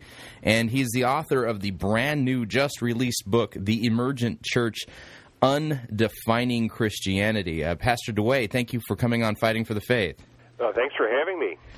Got to tell you, I couldn't put this book down. This is a, a, this book is a kind of a first that I've seen out there that really gets what's going on in the emergent church. And and as somebody who's been watching the emergent church, writing about the emergent church, dialoguing with people in the emergent church, it's it's always been very frustrating because uh, it's it's like trying to nail Jello to the wall. And your book unlike anything else, seems to have done a fantastic job of what I call uh, uh, piercing the cloaking device of the Klingon warbird, so we know how, uh, what to shoot at. and uh, you know, it just I absolutely think that everybody who is serious about uh, emergent church studies and how to defend the Christian faith in light of uh, what's going on in the emergent church really need to pick up your book and read it. So I, I, I thank you for your service to the body of Christ. Well, thank you. Can you take us a little bit through, take us through uh, how it is that you tracked down this this theory of yours as to what the emergent church is all about, and and what was the aha moment with you as far as figuring out what it is that this thing is? Okay, um, in, yeah, in my book I mentioned some providential events that led me to be able to understand it. Um, providentially, I went back to seminary in the 90s to get a master's degree. Uh-huh. And I was there when all things postmodern were showing up. And so that's the underlying theory, the whole idea of this postmodern outlook on life that I talk about in the book. But while there, they hired a new professor just about the last year I was there who ends up being fully into this emergent worldview and writes some of their books. His name is Lee Ron Schultz. Mm-hmm. And so when I was sitting under him, and then our associate pastor studied theology under him, he was always talking about God being the future, drawing everything into himself. Right. That was like his little one sentence explanation of his worldview. And I knew that he had studied under Wolfhart Pannenberg, a German theologian. Well, not fast forward now, and the emergent thing comes out in you know this decade. And the first book I read was A Generous Orthodoxy by Brian McLaren. Right. Well, as I'm reading this book and uh, preparing to write a CIC article on it, I looked at some of the things he was saying, and it started to strike me that it sounds an awful lot like this Pannenberg Shults thing. Mm-hmm. That, that somehow God is, is go- the, the future and he's pulling things towards himself. But I couldn't totally put my finger on it. But that was the first step, okay? Okay. Then uh, I was a- I wrote an article about it, and I was asked to speak about it for L'Abri Fellowship um, down in Rochester, Minnesota. And so I did, and I used Francis Schaeffer's writings to explain what some of the problems were. And then I was asked to debate Doug Pagitt. Right. Okay, so at, between the time I spoke at L'Abri and the debate with Pagitt, I was exploring my theory that this stuff is coming from a philosophical source that claims that the future is going to be like paradise, that there's no judgment, and all that was in my mind, and I believed that's what they believed, but I couldn't prove it yet. Mm-hmm. So when in January 2006 the debate happened uh, with Doug Pagitt, I asked him directly. In fact, I formulated my entire part of the debate based on the idea that these guys believe what I think they do, and I wanted to see what kind of reaction I'd get from him. Right. Okay, so I asked him, "Is there a literal future judgment?" Well, he shifted the question and evaded it. So I wouldn't let that one drop. So I asked him again about it, and finally, I just took a, a different tack and said, "Okay, I'm going to assume he believes there isn't." So then I say, "Well, since you don't believe that there's a, a future judgment, how does judgment actually happen?" And then his answer was, "Well, through things that happened in in history." Mm-hmm. In other words, bad consequences. Well, you and I know, Chris, that doesn't work because look at the book of Job. Right. Yeah. That, otherwise, that was a God's judgment on him when it really did wasn't that at all. Yeah, so if God's judgment happens in history through consequences, then God's not very, doing a very good job of judging. Well, we should assume that God's hand is against the United States right now because of the downturn in our economy. Well, yeah, we'd have to be trying to be like pagans and figure out what God's doing just by events. I think we we should. no I think. I think we should throw uh, virgins into volcanoes again. That might help appease the gods. Right. You, if you don't have, know what God said, then you have to just fish around. Well, that confirmed to me, all right, that they really don't believe in a future judgment. Mm-hmm. And I also had a list of theologians that I thought they got their material from, including Jürgen Moltmann, uh, this LeRon Shults, Stanley Grenz, who's a famous theologian who promoted postmodern theology, and so on. And about that time, Tony, we had a meeting, me and a couple other brothers, with Tony Jones and some people from a church he was working with. And if you don't know, if your listeners don't know, Tony Jones is the guy in charge of the Emergent Village. Right. I, I don't think he's the, he's uh, he's in the same capacity anymore, but he's still heavily involved in the Emergent Village, and uh, he attends Pagitt's church there in your neck of the woods, the Solomon's Porch. Yep, and he he's written books on uh, promoting this idea, these ideas. Well, at the meeting, they didn't, they weren't interested in another debate, which I thought what, what the meeting was about. But Tony Jones and I, he's a nice guy, and he said, "Hey, if you want to understand emergent church, just ask me. I'll answer your questions." Well, so uh, I emailed him and I asked about these uh, theologians. Mm-hmm. And and he emailed me back and said, "Well, I'm studying under a disciple of Jurgen Moltmann's, and yes, Moltmann is influential, and so is Stanley Grenz. He's much admired. Most of us can't understand Leron, LeRon Shults. Mm-hmm. His stuff's hard to understand. And so I, then I knew for sure that I wasn't wasting my time. Okay, so so basically, you know, your story is that you know you dug deep, asked questions, and had a theory, and your theory it turned out to be true that these guys were being influenced by people like Grenz and Moltmann. Now, Yes. uh, my, my my listeners are not going to know who Jurgen Moltmann is, or at least a few, only a few of them really would. Who is Jurgen Moltmann, and and you know what philosophical camp is he in, and what, and what is his influence on uh, on the emergence? He wrote a book. He's a German theologian who's one of his famous books. He's written several, but one that became well known was a, a excuse me. One that became well known is called A Theology of Hope that was published in 1965. Okay. And so, since the emergent crowd says that they have a theology of hope, I decided to start there. Uh, I, I got a copy of his book. I found a used copy. It was republished in '91 with a new introduction in it, and I read it. In fact, by my book, I tell the story. I don't think I would have read it. I started to read it, and I thought, "Oh no, this is nothing like reading German theologians." Yeah, I've I've picked it up several times, and I found that it cures insomnia. yeah, and I don't know that, I, but I needed to read it, or I couldn't write the book and prove my thesis. right. And so, providentially, I was trimming some trees on a ladder with a chainsaw, and got knocked, the the branch came down, knocked the ladder out from under me, and I broke my ankle. So this was providential. You sure it wasn't God's judgment against you? well, maybe Pagitt probably would thought it was.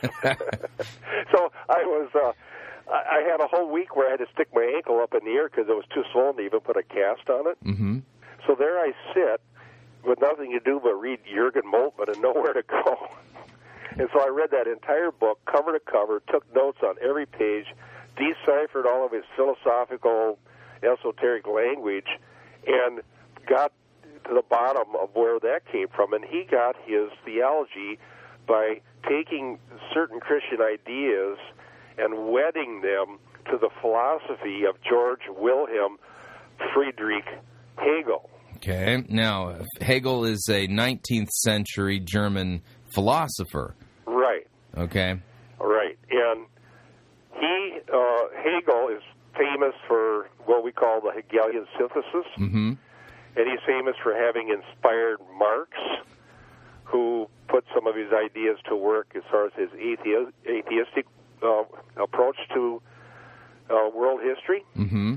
And interesting, and I quote this in my book in the in the introduction to the 1991 version of Moltmann's book, he says that he was inspired to write this because he had read uh, another German who was an atheist who wrote a book um, that explained a Marxist view of history. Interesting.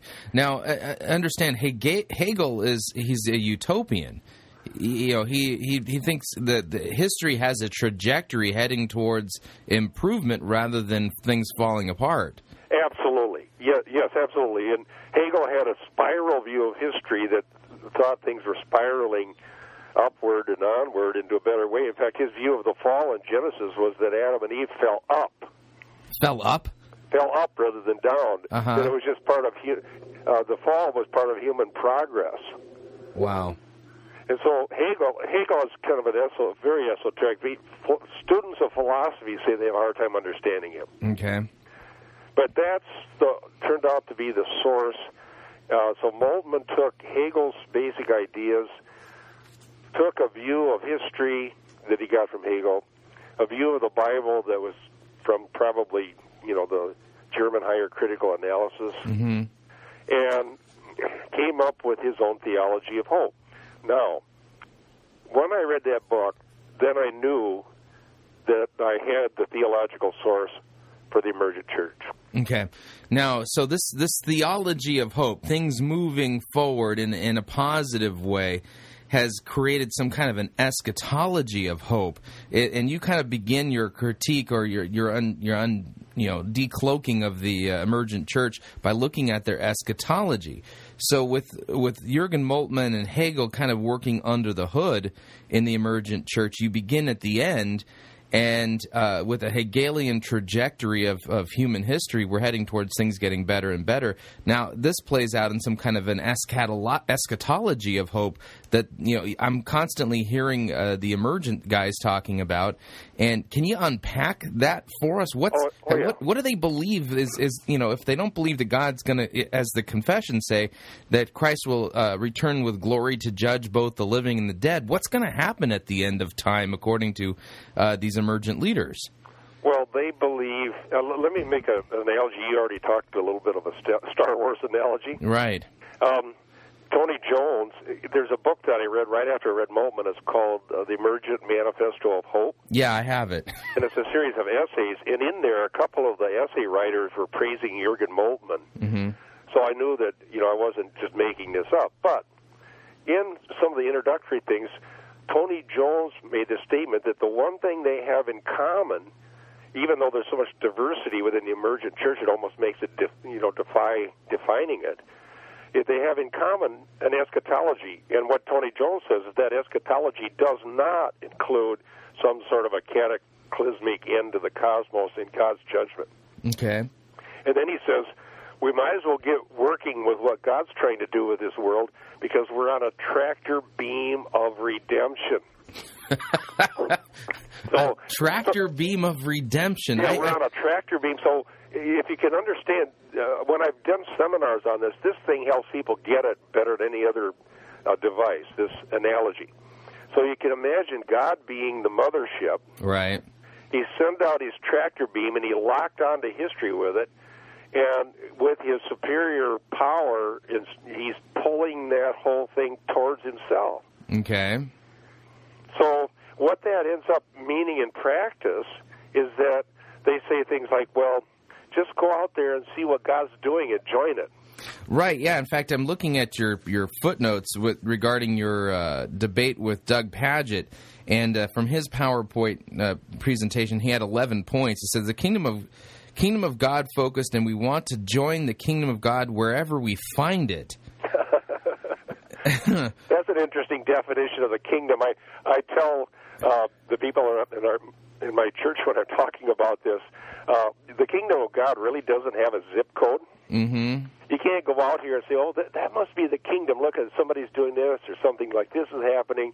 That's, that's not a, a biblical understanding of the doctrine of the kingdom of God. Right, and and you know what's funny is uh, there's debate as to whether or not Rob Bell is emergent. I'm convinced he's absolutely emergent. Oh, yeah. He he recently uh, was uh, quoted in the Michigan uh, you know, Michigan Live newspaper uh, website that uh, you know uh, coming out against nuclear weapons, basically saying that they're an affront to God's shal- a dream of shalom for the world. And this sounds a lot like what Pagitt and these guys are talking about. It, Yeah. it, this, this eschatology of hope. Oh, yeah, actually, uh, yes, actually, Rob Bell's fully on board, and, and the, what reveals it that I quote later in my book is this DVD that he went on a speaking tour and just packed out these auditoriums. Yeah, he's kind of a rock star that way. Exactly.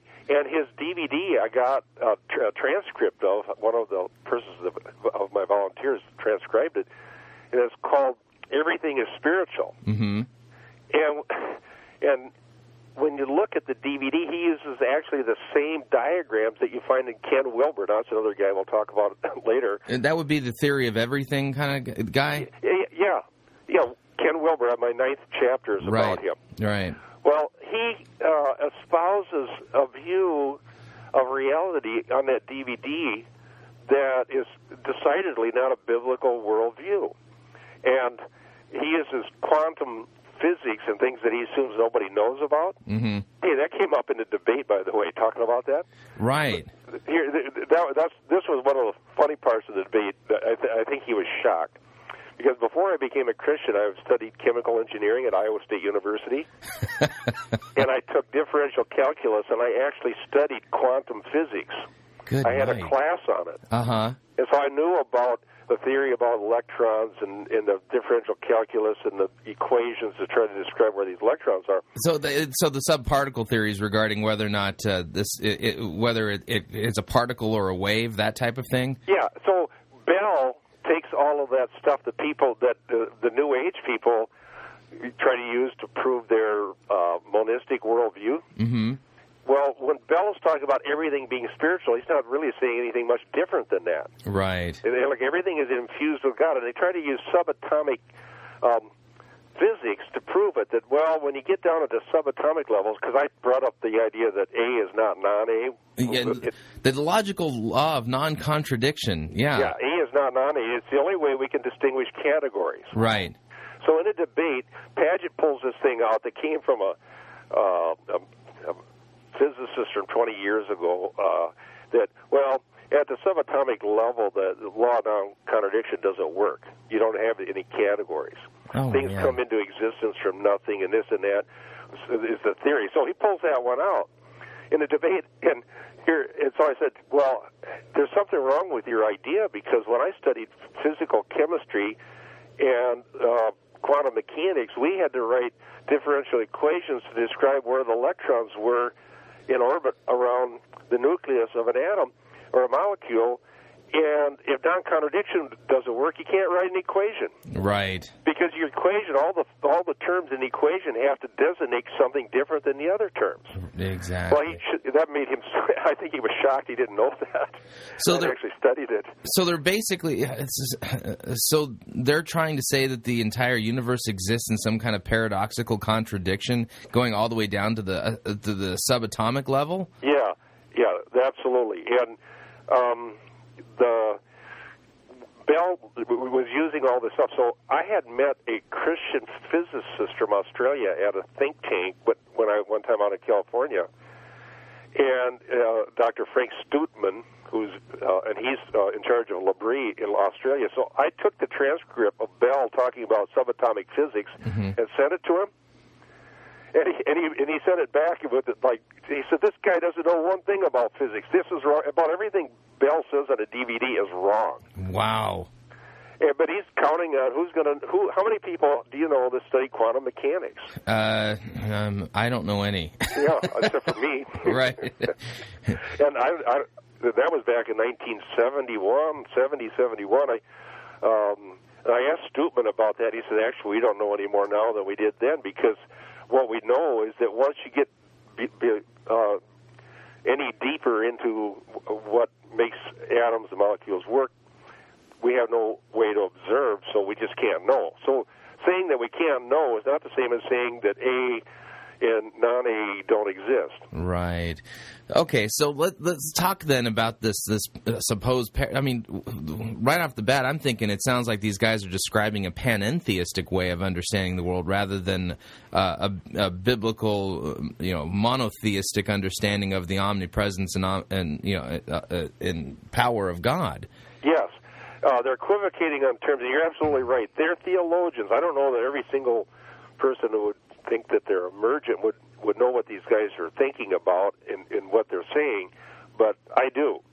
They're panentheistic. Okay. God is in everything. Okay, that's what panentheism means. God is Yeah. in everything. God is in everything. And see, when Bell is saying everything is spiritual, he's equivocating on the term spiritual and using it in a way that is not used in the Bible. Right. Okay, the Bible uses the term spiritual as as the person who knows Christ. You can see that in Romans eight. And uh, carnal is the person who doesn't know Christ, Mm-hmm. who can't receive the things of the Spirit of God. But God doesn't use, or the Bible doesn't use the term spiritual to describe trees and rocks and, you know what I mean? Right. Well, the animists think that. Um, you know. Yeah. So okay. There's a lot of pagan thinking going on in this. uh, you're not making any friends by saying that. You know that. These, I'm sorry, that's just the way it is. because you know, in my later chapters, I take this basic idea that underlies their their their whole movement. Things are getting better. God is in the future. God is pulling us towards Himself. Mhm. Um, the processes of history are heading towards a paradise. Um, all of that, and then uh, I answered a question that was the question I had the first time I read these writers. hmm The question was the worldview they're describing to me is what Francis Schaeffer wrote about when he talked about the line of despair. You can't know what the truth is, that should lead you to despair. So they, they agree we can't know propositional truth, so on. So why are they calling it hope when logically it should lead to despair? That's the question I set out to answer, and when I answered it, I found their eschatology. Okay. If you don't know where you're going, it doesn't matter if God's drawing you on a tractor beam. Right, and and now let's talk about the the mechanics of this tractor beam because it comes back to Hegel. It's this thesis, antithesis, synthesis idea, and there's ramifications as to what really is truth. Uh, if you understand what these guys are saying, I mean, the, basically, uh, Hegel uses the mechanics of thesis, antithesis, and synthesis, where you have two opposite ideas, or maybe even contradictory ideas, that somehow human history keeps moving forward through this uh, this uh, synthesis of contradictory ideas. And you know, the example I gave the other day in my program is that we're all very familiar with the the conservative liberal uh, polarization within the church right now. And uh, the emergents are not interested in either being conservative or liberal, but trying to find a synthesis between the two positions.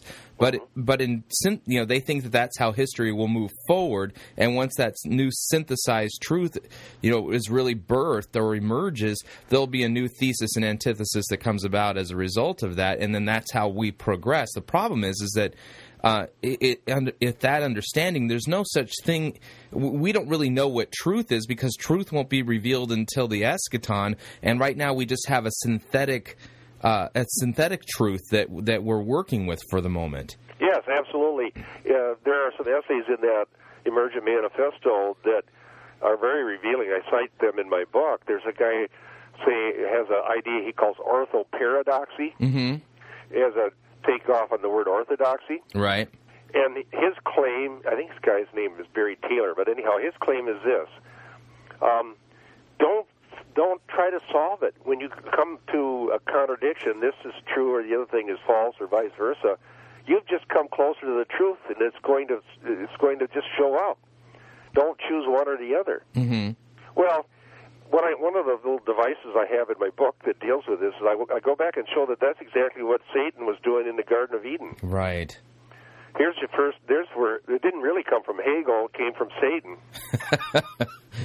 because God says if the, if you eat, you die, Right. and eating and dying is not the same at the same time and in the same relationship to not eating and not dying. Mm-hmm. So you have a contradiction. Eat and die, not eat, not die. That's the contradiction. So Satan offers a synthetic alternative. You can become like God. Uh huh. He denies what God says and offers a a better movement of history towards godhood and tells them the, that they can gain something that God selfishly is not allowing them to have. And so they so they have a conversation. You know what that means. Right. So let's talk about what God said. Can we really know what He said, and, and, and can we know what it means, and can we apply it to our lives? So all of the same questioning can be found right in Genesis, uh, the Genesis account. Yeah. It, so Satan's uh, ploy was basically to offer a synthetic alternative reality that from you know from before you take the leap uh, looks like it would be progress. You're going to become godlike. But after the fact it was that really improvement? No, I actually put him under the curse because the whole thing was a lie. right. But he was offering something that they would never never have considered. There's only this alternative or that one: eat and die, not eat, not die. right. He says, become like God, yeah and well, that's going to be a better category. well talking about God's word here we got to we got to circle back here because here at Fighting for the Faith we are firm believers in sola scriptura and the idea that it's you know, it's the scripture alone that speaks authoritatively on these things and I've noticed as I've been perusing uh, emergent websites over the years that th- this uh, this eschatology of hope really permeates. It seems to cross a lot of the different emergent distinctions because there is no unified doctrinal statement when it comes to the emergence. But it seems like this eschatology of hope is one of the things that a lot of them have in common. And uh, what I've noticed is is that uh, they they like studying scripture. Almost they they'll study one passage of scripture in isolation to other passages, and uh, and not like to bring passages to bear. I think there's some pretty clear passages, especially if you look at the writings of you know of uh, the epistles of Peter, talking about the eschaton that the world will be destroyed, the elements will melt. And uh, things of that nature. Uh, what does God's word tell us uh, definitively will happen at the end? Now, I'm not talking about rapture and things like that, but things that I think pe- you know the premillennial and amillennial people can all can all agree on. Well, we Christians throughout the ages believe that when Christ returns, there's going to be either salvation or judgment, depending on where you stand. Mm-hmm. Okay, he's going to judge the living and the dead, Right. and this judgment is not universally good for all people. So we've always believed that, and we've always believed that, that at some point God will destroy the world as we know it, and there'll be a new heaven and a new earth, because that's promised. Mm-hmm. Okay, and so those things that Christians believe in, it's in creeds and so on, and those are the very things that uh, the emergent says they don't believe. That's loath, loathsome to them. Mm-hmm. They're they're green. They they love uh, the planet Earth, and they can't imagine why God would come and wipe it out in an act of judgment. Right. So they don't like it. Now, there's something that your listeners need to understand, and this is what creates almost an impossibility for some people trying to understand emergent. Traditional Christians, like you and me, think in categories, okay? Right. And we think that if the Bible addresses a topic and does so clearly, then we are obligated to believe what it says. Right. It's it's authoritatively binding upon our beliefs. Yes, and if, if there's something the Bible does address that we don't want to believe for some reason, we have to give some pretty good evidence that our reading is a valid reading of the of the text. Right. And we need to address all the texts that are pertinent to the topic we're trying to understand. Mm-hmm. That's that's how we do theology. That's all out the window. Right. They, they they openly attack systematic theo- theology. They attack systematic theology and they attack systematic reading of the Scripture. Why did they do that? Well, because they. Uh, let me tell you how they do it, and then I'll tell you why they do it. Okay. How they do it is by attacking the Enlightenment and rationality. Okay. They're saying that people like Chris and I are uh, stuck in mo- modernity. Right. Okay. For, forget the fact that uh, if you understand 20th century Christian history, uh, Christians and modernists uh, had a fight to the death. I know. You know. And then read Francis Schaeffer, and you can, who was a part of all of that, and you'll see where that was going. How they call us modernists, Okay.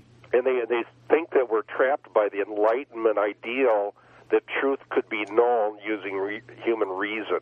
Okay.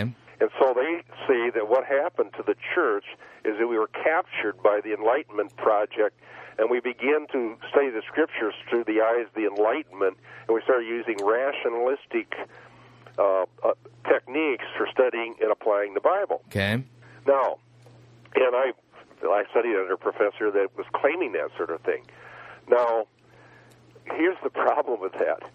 Um, they're again equivocating on terms. I think rationalism isn't the same as rational. Okay. Now, as Schaeffer pointed out, rationalism means that uh, positing yourself to be in a closed system. In other words, God doesn't speak or hasn't spoken.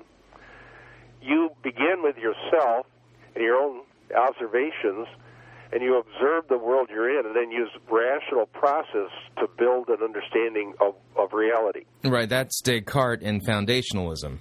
Yeah, and so it's a rational thing in the sense of excluding divine revelation as a category. Okay. Oh, okay. So Schaeffer said, no, that God has spoken is fundamental to our Christian worldview, and it's not rationalistic to believe that God spoke, Mm-hmm. nor is it rationalistic to believe that what God said can be known and understood and applied. So that it's just part of human reason. and that predates modernity, don't you think? Well, it goes to the Garden of Eden. Wait How a far second. back do we have to go? Don't get don't get logical on me here, yeah, do that's like uh, Paul uses logical categories, which I, you know, I talk about this in one chapter of my book. Mhm. These logical categories are how we can tell the difference between right and wrong, truth and error, and salvation versus judgment. Right. So they're attacking the ability to know. They attack the possibility that written languages can convey truth.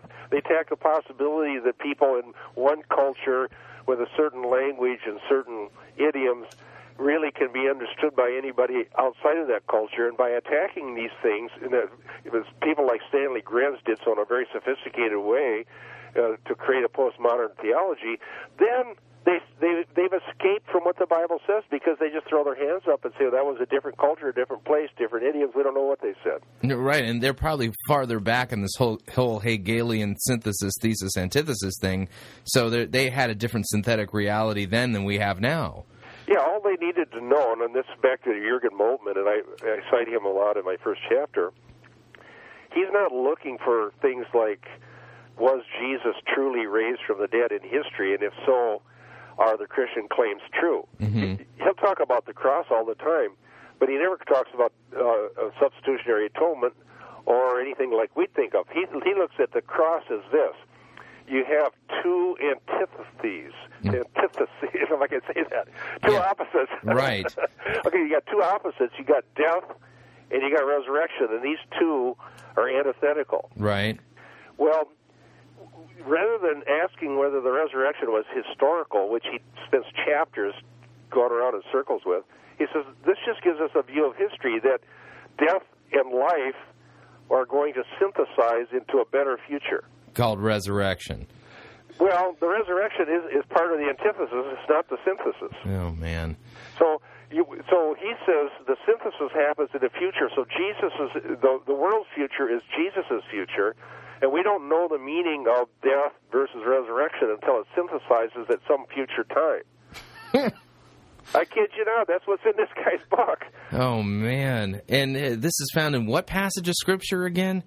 Well, he he doesn't he cites so many scriptures as he assumes people kind of know the Bible story. Right. And so he'll take something like the Exodus and, and apply the same process. The Exodus was was the evil and and the hope, the, the people of God having hope, living in this evil world, and rather than specific events that can be proven to have happened and that God has spoken and therefore is binding what He says, he draws out of that a view of history that is hopeful. Boy, I tell you, you know, God's binding word that that, that wouldn't have comforted uh, Aaron after Nadab and Abihu got torched by God for offering uh, unauthorized fire to God. well, see, that's that's the convenient thing they have going in their postmodern theology. Uh huh. Since they don't have to be, uh, um, they, they don't have to have a systematic view of anything. They only use what passages are suitable. They just ignore, and they ignore, ignore, ignore. You take Stanley Grenz's and Franke's book on postmodern theology and go to the index. Uh huh. Look for the, the topic judgment. It's not even there. It's never addressed. Well, the, the, you, you'd have to look under the word hope. yeah, there is no judgment. Right. Things are just going to get better. So it's it's it's that Beatles song. I have to admit, it's getting better, better all the time. Yeah, and I think even another uh, John Lennon song would be pertinent. Imagine, Yeah. imagine there's no, you know. So you, once you've destroyed the ability to know what's true in the real world, hmm what's left is to build an imaginary world. Okay. The problem is, is that, and I think you point this out. Their their synthetic reality uh, doesn't work in the real world. So there's some kind of a bifurcation that's going on in their thinking. Absolutely, and that's where I use Schaeffer because he talked about the upper and lower story. Right. When once you get a theology or philosophy uh, that's not based on what God has said or what we can know to be true in the real world we live in, but on some other something else, then you have to throw all of this into an upper story. He called it, and um, you divide up life so that in one realm we still act like human reason is valid because we have to tell the difference between food and poison. Yeah. The law of non-contradiction comes into play there, doesn't it? Yeah, absolutely it does. But then you throw it up in this imaginary mental world. You can imagine a world that's evolving into something better, and you can write wonderful um, stories about it. You can write fiction about it. You can paint art about it. But as Schaeffer said in his three fantastic books, Escape from Reason and The God Who Was There, and He Is There and He Is Not Silent, in that trilogy, you can't live it in the real world. Right. And I illustrate that in my book by, uh, I don't know if you noticed my postmodern mushroom hunt. Yep. I, I I use a lot of illustrations to show what would happen. I also had a postmodern uh, uh, breaking and entering guy get caught by the law. And, That's right.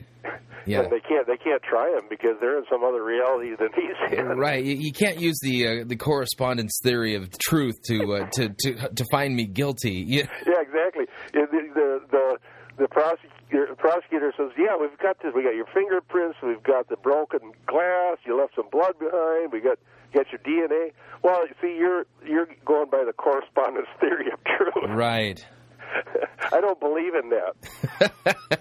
so then I point out in my book, well, you could even have a system of civil justice if, if what they say is true about the world. Well, what I don't understand is if they don't they don't subscribe to the correspondence theory of truth, and they've kind of created this synthetic spiritual reality, and uh, they they decry the ability of words to convey meaning. These guys sure do write a lot of books. Well, there is the ultimate absurdity, and that's uh, even when I was studying under that one professor, there was a theologian from Norway that came to speak to some of the what he thought were the brighter students, and so I got invited to that. And this guy's postmodern and carrying on, and at the end, I asked him about that. I said, uh, "Isn't this just self-stultifying? Uh, because you, there are no, I don't know how detailed we go here, but you know they talk about meta narratives." Yeah. there's no big story that that anybody can really know that covers all of reality. Mm-hmm. But then they're trying to create one by having a, a, a philosophy that tells us what the what we're supposed to believe about the world. Right, and they use words to convey it. Yeah, they use words to convey it, so it's, it's self-stultifying. I have a friend who uh, ministers with us as part of our church who took a class from the same guy that that I ran into only some years later, and he, he well, I took a bunch of classes from postmoderns, and there was a postmodern writer who created a hermeneutic. Okay, Okay. so this this book on hermeneutics was required reading, and then after they read it, they had to write a paper describing the guy, what you know, describing the book and so on. So hermeneutic basically has to do with a, a method or a methodology for interpreting scripture. Exactly. How do you know what the Bible says, and what method do you use to understand the meaning of the author? Right. Historical gra- grammatical seems to be the one I favor, but that one just is too logical Well, and modern. not. Yeah, you're you're modern. Postmodern doesn't believe in that. Uh, well, now, yeah, okay. he reads this book. This this this is, a, this is a riot. He reads the book, and the book is saying the reader determines the meaning of the of what he reads. the reader determines the meaning of scripture. It, and that's that is, by the way, the emergent understanding, if indeed they believe what Stanley Grenz writes in his book, because that's his approach. In fact, that's Doug Pagitt's approach too. Isn't that the now, approach of a lot of the reader is not an individual but a group. Isn't that the uh, the the method of a lot of evangelicals too? What does this passage mean to you? Yeah, and so effectively, God has not spoken. Okay. Okay, well, they say God is speaking now by the Holy Spirit, so the Holy Spirit's telling the group what the Bible means, and, and that meaning need have need not be linked to anything grammatical in a text, nor to the author's intended meaning. So anyhow, this friend of mine takes the class, reads the book, reader determines the meaning, and so then when he wrote his paper about the guy's book, Right. he says, "Well, I read this guy's book, and it means to me that the authors of the scripture determine the meaning." and, and his professor couldn't say anything because he was just using the guy's methodology on his own book. Oh, that's hilarious. That's great. So, he, so he, it, the way he interpreted it was is that uh, the historical uh, grammatical method is is what's really the the thing. Yeah, that's how that's what he decided when he read that guy's book. Oh, that's funny. That is Because hilarious. how can you grade them based on what the man's book means, according to the man who wrote it, when the the book is saying you can't even know what that is? Right. Now, is this one of the reasons why the emergent church is so big on creativity, on poetry and artistic expressions? Is because it's somehow uh, it's it's the celebration of being unshackled from propositional claims within the within the scriptures and the unleashing of the creative within. Oh yeah, you get, that's absolutely descriptive of the way it is. The, they don't like any. When during the debate, this came up, and um, Doug Pagitt rebuked me for talking about propositional truth. Right. He says, "Why do you have to have adjectives added to truth? Why don't you just say truth?" And I said, and then- then he took off on something. Well, just truth is good enough. Plain old truth is good enough for me. I don't need any adjectives. Well, the reason he didn't want my adjectives because he doesn't believe in propositional truth, and his definition of truth is mystical. Even though he uses propositional truth claims to claim that he doesn't believe in propositional truth. Yeah, that's the big problem is you can't live this, and ultimately you can't be consistent with it. Right. You can do so only in the realm of literature, film, and art. And that's really what romanticism ends up being. Right. You can imagine a world like John Lennon, Lennon says, why don't we imagine? In a sense, um, Chris, if you think about it, this whole postmodern thing is what our whole world's about right now. Right. In a lot of ways, I think our president's definition of hope is very similar to this emergent one. Well, I remember reading a, uh, back before the election. I had read a, a, a piece from a couple years ago when uh, Obama was a senator, and he had won the Senate seat there in you know in Illinois, and he had done a, a, a some religion gal from one of the papers in Chicago interviewed him, and in just in listening to his beliefs. That he's a postmodern emergent. I, I think Yes. I think he really truly fits into that category. That's what that's what I think too. I just one of the members of our church finished my book and was talking to me about it Sunday, and and he said uh, it's a great book, but boy, that ninth chapter was hard. Yeah. I said, well, it's hard because I'm trying to describe something that's based on unreality, Mm-hmm. and uh, it's hard because this Wilber is so uh, what he is. But nevertheless, he says, well, my conclusion is that this isn't just about that church. He, he says our president thinks the same way. Right. Well, I think I I think a good description of the emergence in this postmodern way of thinking is go back to Lewis Carroll's Through the Looking Glass. It's it's you know this strange land that uh, Alice finds herself in. You know these these bizarre poems. You know the you know uh, the time has come, my little friends, to talk of other things, of shoes and ships and sealing wax and cabbages and kings. And you're just saying, wow, that's great. You know but it's it it doesn't correspond to reality because it is on purpose a synthetic reality that embraces uh, contradictory concepts and and it's all tied up in their this trajectory of hope for the planet that things are going to get better the law of entropy is going to reverse um, which I, I, which explains why uh, McLaren spends so much time sounding like uh, a liberation theology Marxist in his book Everything uh, Everything Must Change. Right. Now, Yep. now I have a question for you. I was thinking about this the other day. You know, going back to uh, Rob Bell's uh, idea that nuclear weapons are a front to God's shalom, our dream of shalom for the world, and uh, combine it with the McLaren's concepts in his book from uh, Everything Must Change and, and the need for us to turn around the global suicide machine, as he calls it. Um, is this utopian society uh, possible if if the planet hangs on to uh, com- the p- combustion engine and nuclear weapons, or do we need to convince everybody to make the world a better place and get rid of the combustion engine and nuclear weapons before this utopia can arrive? Yeah, that, that's that's a good point. That's where they head with all this. Uh, basically, human enterprise is the problem. Okay. Okay, you end up having humans being the problem with the planet Earth. And in this panentheistic worldview, which is shared by people like Al Gore, okay, Right. you have the idea that the Earth is a goddess, you know, the Gaia hypothesis. Mm-hmm. The Earth is infused with the gods or God, whatever they want to say, and that uh, she uh, is our mother, and that if she was left in balance, she would be self healing, and that people using their rational ability, God given abilities to do industry and to build bridges and to build skyscrapers and to do what humans do are the are attacking our mother. We're attacking the goddess. Okay. Okay, so humans doing normal human things become the uh, the the problem and the evil, and then sin is redefined. And, and McLaren does that in his book of Generous Orthodoxy, because he talks about this emergence theory that that he gets from this philosopher Ken Wilber, Right. where God is already infused in the creation and God is emerging as the creation is emerging. Well, it's like rings of the tree, and each one envelops everything before it. Right. Well, he said sin is anything that restrains or restricts or fights against the emergent or the emergence. Okay, so okay, So- that, so that's sin- important. Yeah, that's very important because see that's how exactly how Al Gore defines sin. Okay.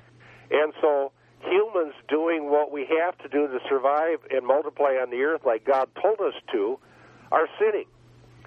So sin becomes not a moral category of breaking God's law. It becomes uh, a sin against the mother goddess by just existing as humans, breathing the air, cooking our food, planting our fields, driving our cars, whatever we're doing now is defined as sin because now carbon dioxide that God created to be natural part of our atmosphere has been defined as a pollutant, and we're sinners just for being human. Okay, so that so does that mean just by the way we behave, you said we're obstructing what God is emer- what's emerging here? Yeah, the emergent green paradise that planet Earth is supposed to turn into, we're obstructing that, and that's our sin. Okay, so that's what really what sin is is that we become an obstruction to God's Emergence. God's dream for the world. Yes, and that's terminology, and I, I know you saw that I rebuked him for that. Yeah. God, I said God doesn't dream; He decrees. Uh, uh, Right.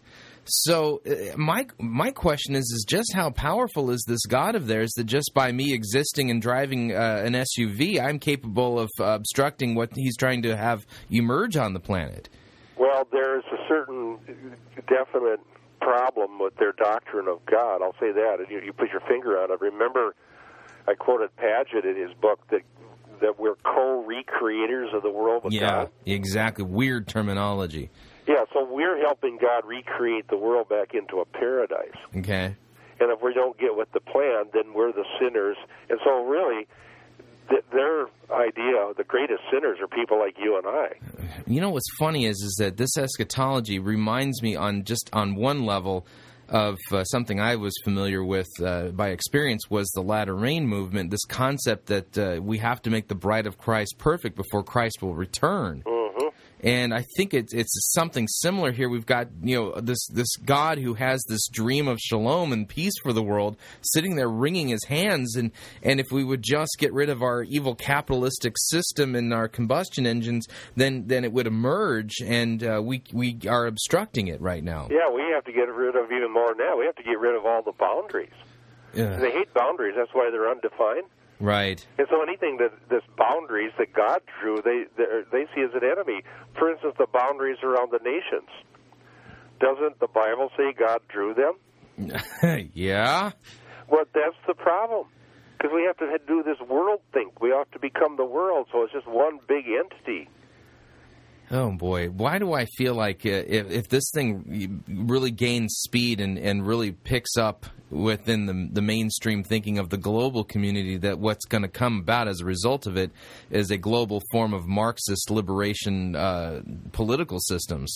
Yeah, that's that's where its natural inclination is to go. Because I quoted Mol- Moltmann saying that maybe the Marxist view is correct. We we can't know now. He said um, so. He wasn't against the Marxist view. He's just offering a Christian one. That maybe that one was better. A Christian Marxist view. Yeah, a Christian view it was basi- basically the way Marx used the Hegelian synthesis in his thinking. Moltmann's going to use the Hegelian synthesis in his Christian thinking. Okay, so we have an atheistic Marxism and a Christian Marxism that pretty much still have the same mechanics. Yeah, other than the Christian one says that there's a God involved in the process, this panentheistic God, whereas the Marxist one sees it from secular eyes as just the natural inclination of the processes of history. Uh huh. Man, oh man, um, just the brain runs a little bit wild. I think about the excesses and the abuses within the Marxist systems that we saw, especially in the 20th century, in uh, in communist countries, and and those who got in the way of uh, what was emerging within the communist countries. uh, Add a religious, mystical spiritism to this thing, and you can justify putting somebody in jail or taking them off the planet uh, that's putting it politely, if because they're getting in the way of what God is trying to have emerge in the world. Yeah, absolutely. I, I, the, what part of the problem with this postmodern neo-romanticism, I'd call it, um, is that it ignores what we should have learned during the 20th century. Yeah. You know, because the Marxist system in Russia, with Stalin killed 25 million people. Yeah, I mean, that was just a good start for him, I'm sure. well, well, the point is, here, here's why it doesn't. Let me. This is the great discussion. Here's why it doesn't work. It goes back to the fall. Once you think that humans going to emerge into godhood, as Satan said, right. Well, you destroy the categories that God created in Genesis of, of humans being created in God's image, given moral law, and accountable to the God who gave the law. So then you have a view of the sanctity of human life because God created humans in His image, so and told them to multiply on the earth. So if they do, that's not a sin. Mm-hmm. We have God's moral law describing good and evil. Mm-hmm. So you remove those categories and try to, in, in this panentheistic New Age um, version, you blend the way the distinction between humans created in God's image and all the rest of the creation, Right. and everything becomes one.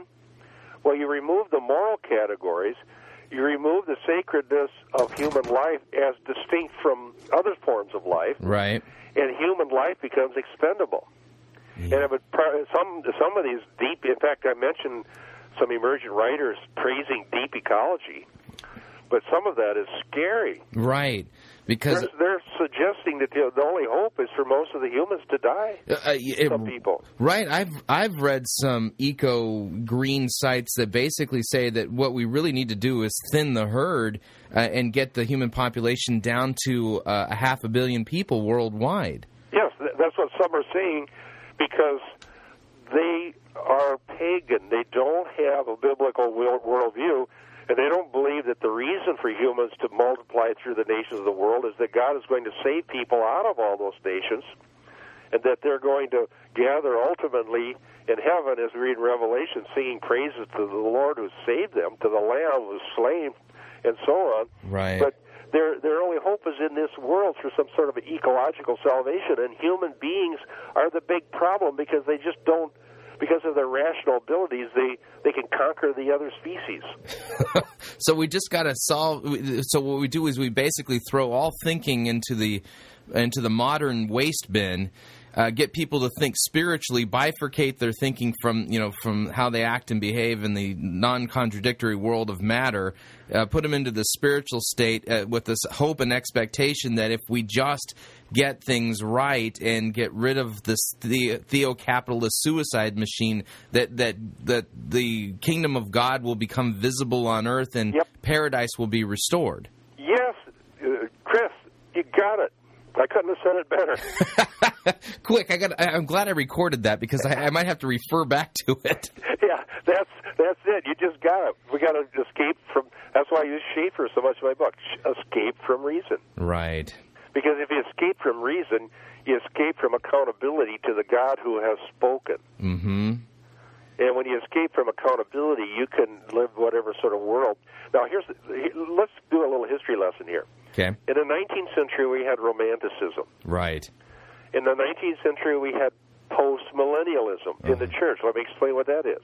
The idea that without Christ returning, we can set up some sort of a golden age of Christianity Right. Christianize the world. Uh huh. And so you had all of this romantic hope, theological hope, everything's going to get better.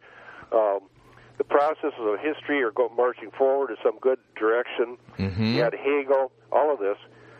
And along comes World War One, the world, the war that was supposed to end all wars.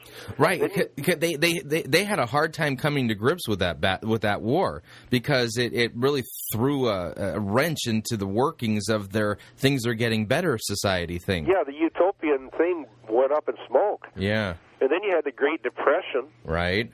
Then you had World War Two. Yeah. Insult to injury. And so by then, by the mid 20th century, this rom- in fact, uh, excuse me, Francis Schaeffer talked about what he called the death of romanticism, and I quote him in my book. Schaeffer says, "If we start playing around with the terminology of synthesis, Mm-hmm. we're going to lose the opportunity we have to present our Christian worldview because of the death of romanticism. Right. Well, at the death of romanticism, you almost come up with the, you, you get the cynical existentialism that comes on Yep. know, onto the scene as right after World War II. Yep. Then you have the existential, and it's uh, the bleak.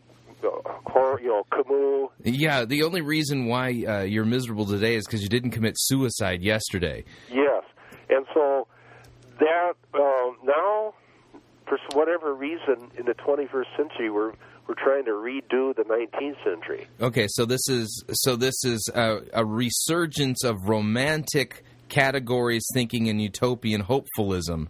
Exactly. All right. And, and so, but and, but it's propped up with this theology of Jürgen Moltmann, a philosophy of Ken Wilber, that God is in everything, and if God's in everything, then it only makes sense that everything could actually get better. Right. You don't have to worry about categories like sin and judgment anymore. No, because we can we've jettisoned the Bible. We only you know we only read the portions that we want in isolation, uh, you know, and de- we and they deconstruct it. Everything's deconstructed. Yes, I have a chapter out it with. A, I hope we don't have too much fear and trepidation about with potential readers, but No, it's the book is a lot. I mean, it may be even easier than our conversation. Yeah, we're having a little fun here going Right. into the terminology, but um, we have abstracts in front of each chapter to explain the thesis, and then I have a chapter on uh, that talks about uh, this whole epistemology or study of how you know what you know, Right.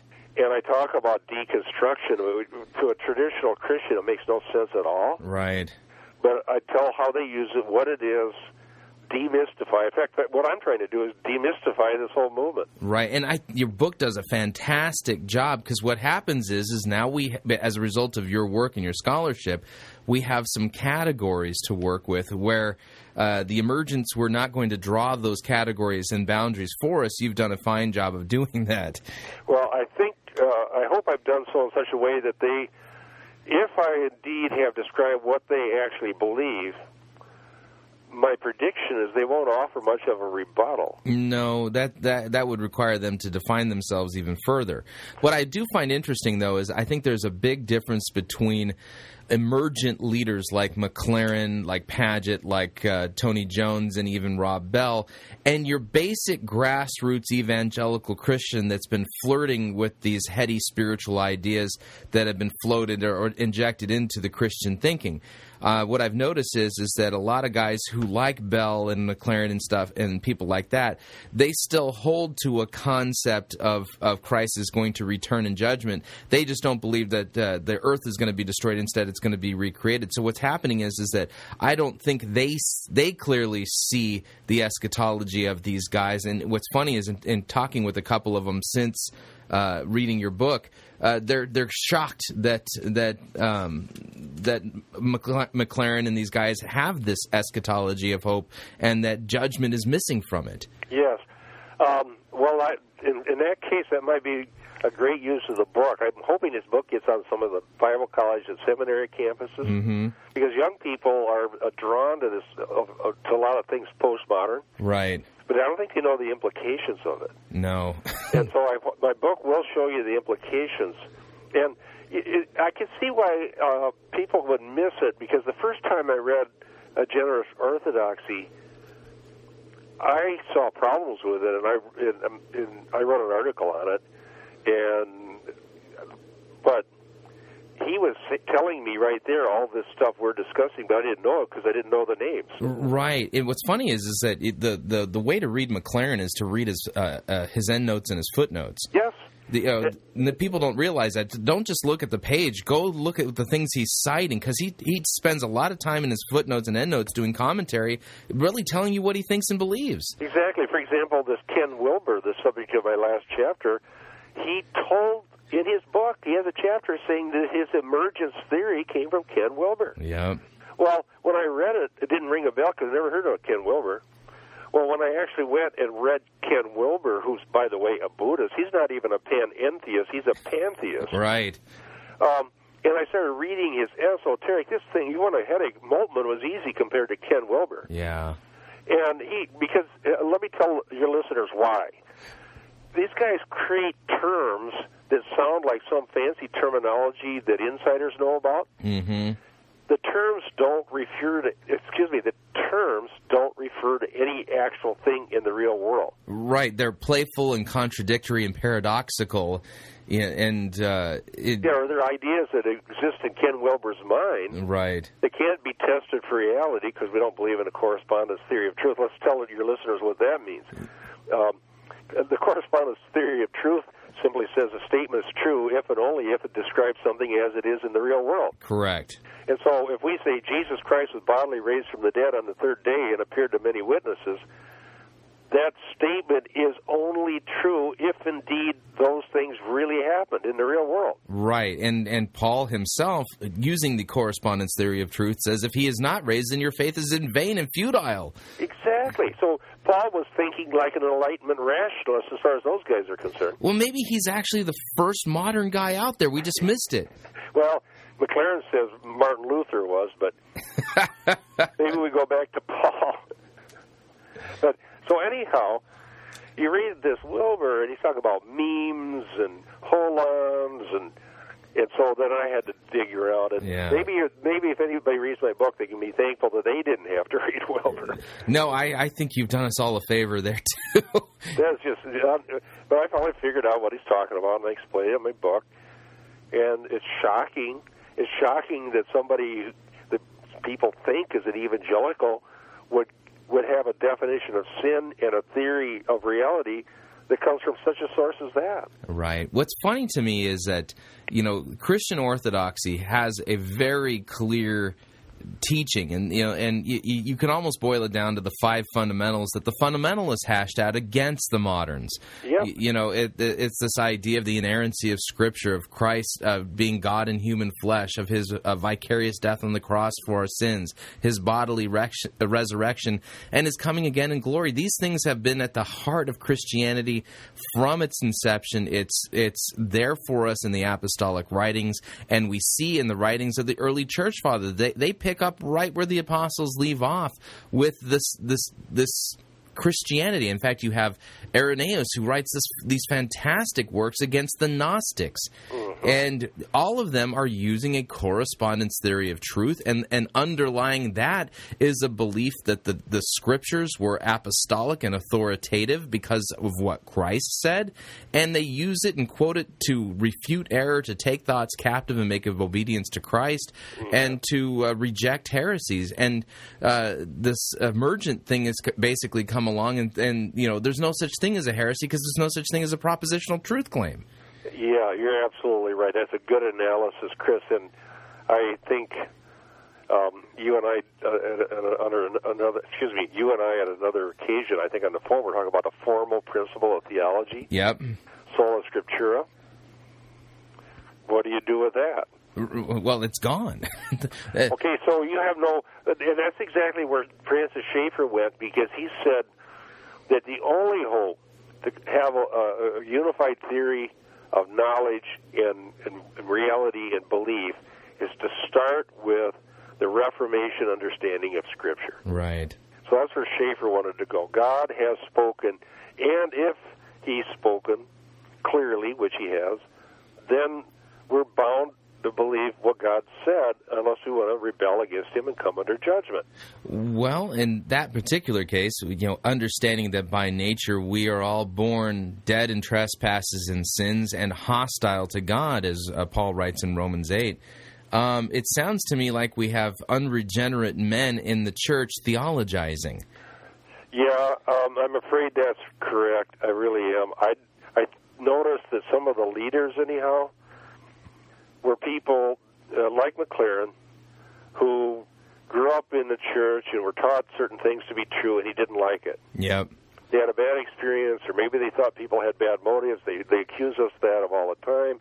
Yeah. Pagitt says, for example, that if you get in the pulpit, open the scripture, uh, proclaim the meaning of the scripture to people, telling them that they're bound to it, you are abusing them. You are practicing command and control. Right.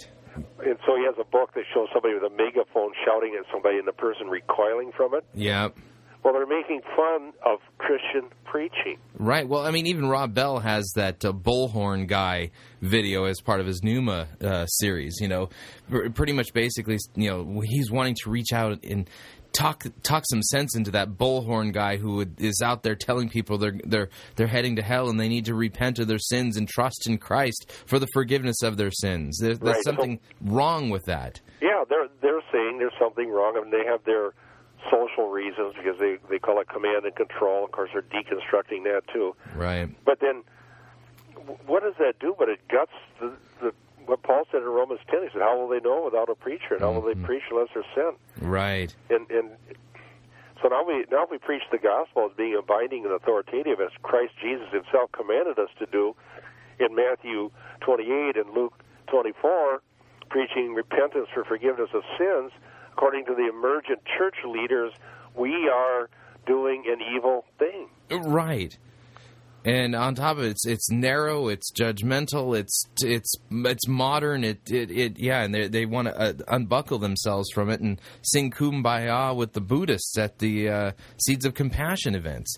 Well, that's where, unfortunately, I feel uh, it's a disservice, by the way, to young people that to think that that's what they have to have, Mm-hmm. because it's not true. We have young people in our congregation that are just eating up as much Christian theology and Bible as they can get. They go out on the street and witness, and they tell people about the claims of the gospel. It isn't an age thing, whether you're 20, because some of these emergent guys are frankly old. Right. It's it's whether it's a belief system that's the issue. Yep. Well, uh, Pastor DeWaay, I want to save some stuff for tomorrow's uh, interview with you. Tomorrow, I want to walk through what uh, Pagitt called your reductionism. I want to walk through some of that those that reductionist thinking of yours, Okay. and th- and then tomorrow, I'm also going to uh, read to you Rob Bell's uh, uh, recently published definition of the gospel from Christianity Today, Okay. and uh, get your feedback on it. So I want to save some stuff for tomorrow's interview. But again, thank you for your time. This again, I think that a lot of our listeners are going to find this valuable. And like you said, there's a lot of people who are looking for deep theology and are looking for people who are speaking in biblical categories and are passing along the Christian faith. And you're doing a fine job there in Minneapolis in, uh, at Twin City Fellowships.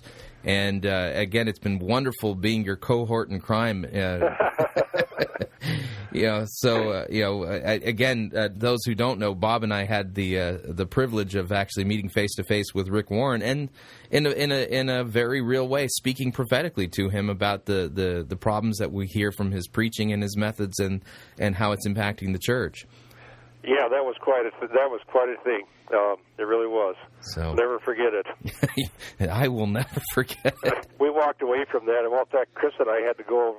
We kind of spent the evening debriefing, like, okay, what happened? right. Uh, there was a, there was a lot to kind of unpack after that thing. So Yep. you know, and uh, I'm not sure if we had any impact. well, I know we didn't.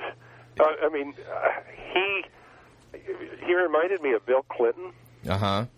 and you know how how he's so good at being everybody's friend. Yeah. And he really wants to be your friend, and if you just tell him things, well, no, this, this, and this, and this, and this, and then he listens, and then you just you can't get anywhere. Yeah, it, it, it, it we hit a, a wall a couple of times. My favorite retort from him was, "Well, that's a very Lutheran way of looking at it." yeah, that we have. Yeah, I know, I know you were being Lutheran. You were talking about guilt and the need for forgiveness. yeah, you know, because uh, that whole law gospel thing, I actually think it, it's valid. You know, I think I it's do biblical. too. I believe law gospel is absolutely valid, and uh, when you are just telling people do more, try harder, do more, try harder, That's law. that's all that is is law. That's not offering them any gospel. Yeah, well, you know, and there's some people, some people who try to take that and apply it, and they end up becoming Pharisees. For me, I almost became suicidal and, and an angry atheist. So, you know, you give me a steady uh, diet of nothing but law and no gospel, then I will absolutely dive into hopelessness and rebel on a on a supreme order. It's it, it's it is hopeless, and I I'm aghast at how much of it's coming into even uh, some versions of evangelicalism that should know better. Right. Well, I want to let our listeners know that if they want to get a copy of your new book, and I strongly recommend that they pick up a copy of it, it's uh, The Emergent Church Undefining Christianity by Bob DeWaay. And you would uh, you can get a copy by going to piratechristianradio.com and clicking on the icon on our homepage. Uh, we have a cover. A picture of the photograph of the cover on our homepage, and uh, it's thirteen dollars uh, and uh, plus uh, four dollars shipping and handling because we have to pay to send this thing out. And again, well worth your time. And if you know anybody who is dabbling with the emergent church or looking for for a way to you know get something tangible that they can uh, combat the emergent church, this is the book that they need to read. And so pick up copies for friends and hand them out like tracts. I mean, this is the book that they need. So. Well, thank you. Well, thank you, Bob, and we'll talk to you tomorrow. I, again, we I have an agenda for tomorrow's program, and uh, thank you for coming on. Oh, it was great being here. All right. Yep. See ya. All right. Th- thanks, Bob. All right. So there was my uh, interview number one with Bob DeWaay. Again, it was like listening in on a conversation between old friends, and uh, and Bob is a fantastic guy. And I hope that wasn't too much of a nerd fest, boy. and believe me, his book is far simpler to understand than I think that our conversation was. But again, definitely want to uh, visit piratechristianradio.com. You can do so now, and uh, we have the link up working so that if you, if you want to get a copy of that book, you can. Also, want to remind you, fighting for the faith, the, the, it, your financial support is vital for us to continue bringing fighting for the faith to you, to defend law and gospel, to defend uh, the, the really sound biblical doctrine in the face of a of a church that's rebelled against sound biblical doctrine and biblical preaching in favor of being relevant and trying to attract numbers and and things like that. Um, you can support us by going to fightingforthefaith.com, finding one of our friendly yellow buttons there that says donate. You can click on the donate button, and uh, you know, in your gift you'll be able to make a credit card gift uh, securely there online, or if you'd like to uh, visit, if you'd like to do it the traditional way, you can make your gift payable to Fighting for the Faith and send it to Post Office Box 508, Fishers, Indiana, zip code 46038. Tomorrow on the program, we're definitely going to we're going to finish up our interview with Bob DeWaay, and we're going to talk a little bit about Rob Bell, and and we're going to do a little bit more nuts and bolts work on on uh, on how do you how do you combat the emergent church and bob has a great way in his book what, that he talks about there we'll talk a little bit about that on the program tomorrow so uh, want to remind you if you would like to email me at, at questions you can at talkback at fightingforthefaith.com uh, if you would like to be my friend on Facebook, yes, I'm a friendly guy and I like having friends on Facebook. Uh, uh, my name there is Chris Rosebrough. And if you would like to receive our subversive microblog tweets from Twitter, yeah, that's what they are. You can. Uh, Pirate Christian's the name there. Until tomorrow, God bless you.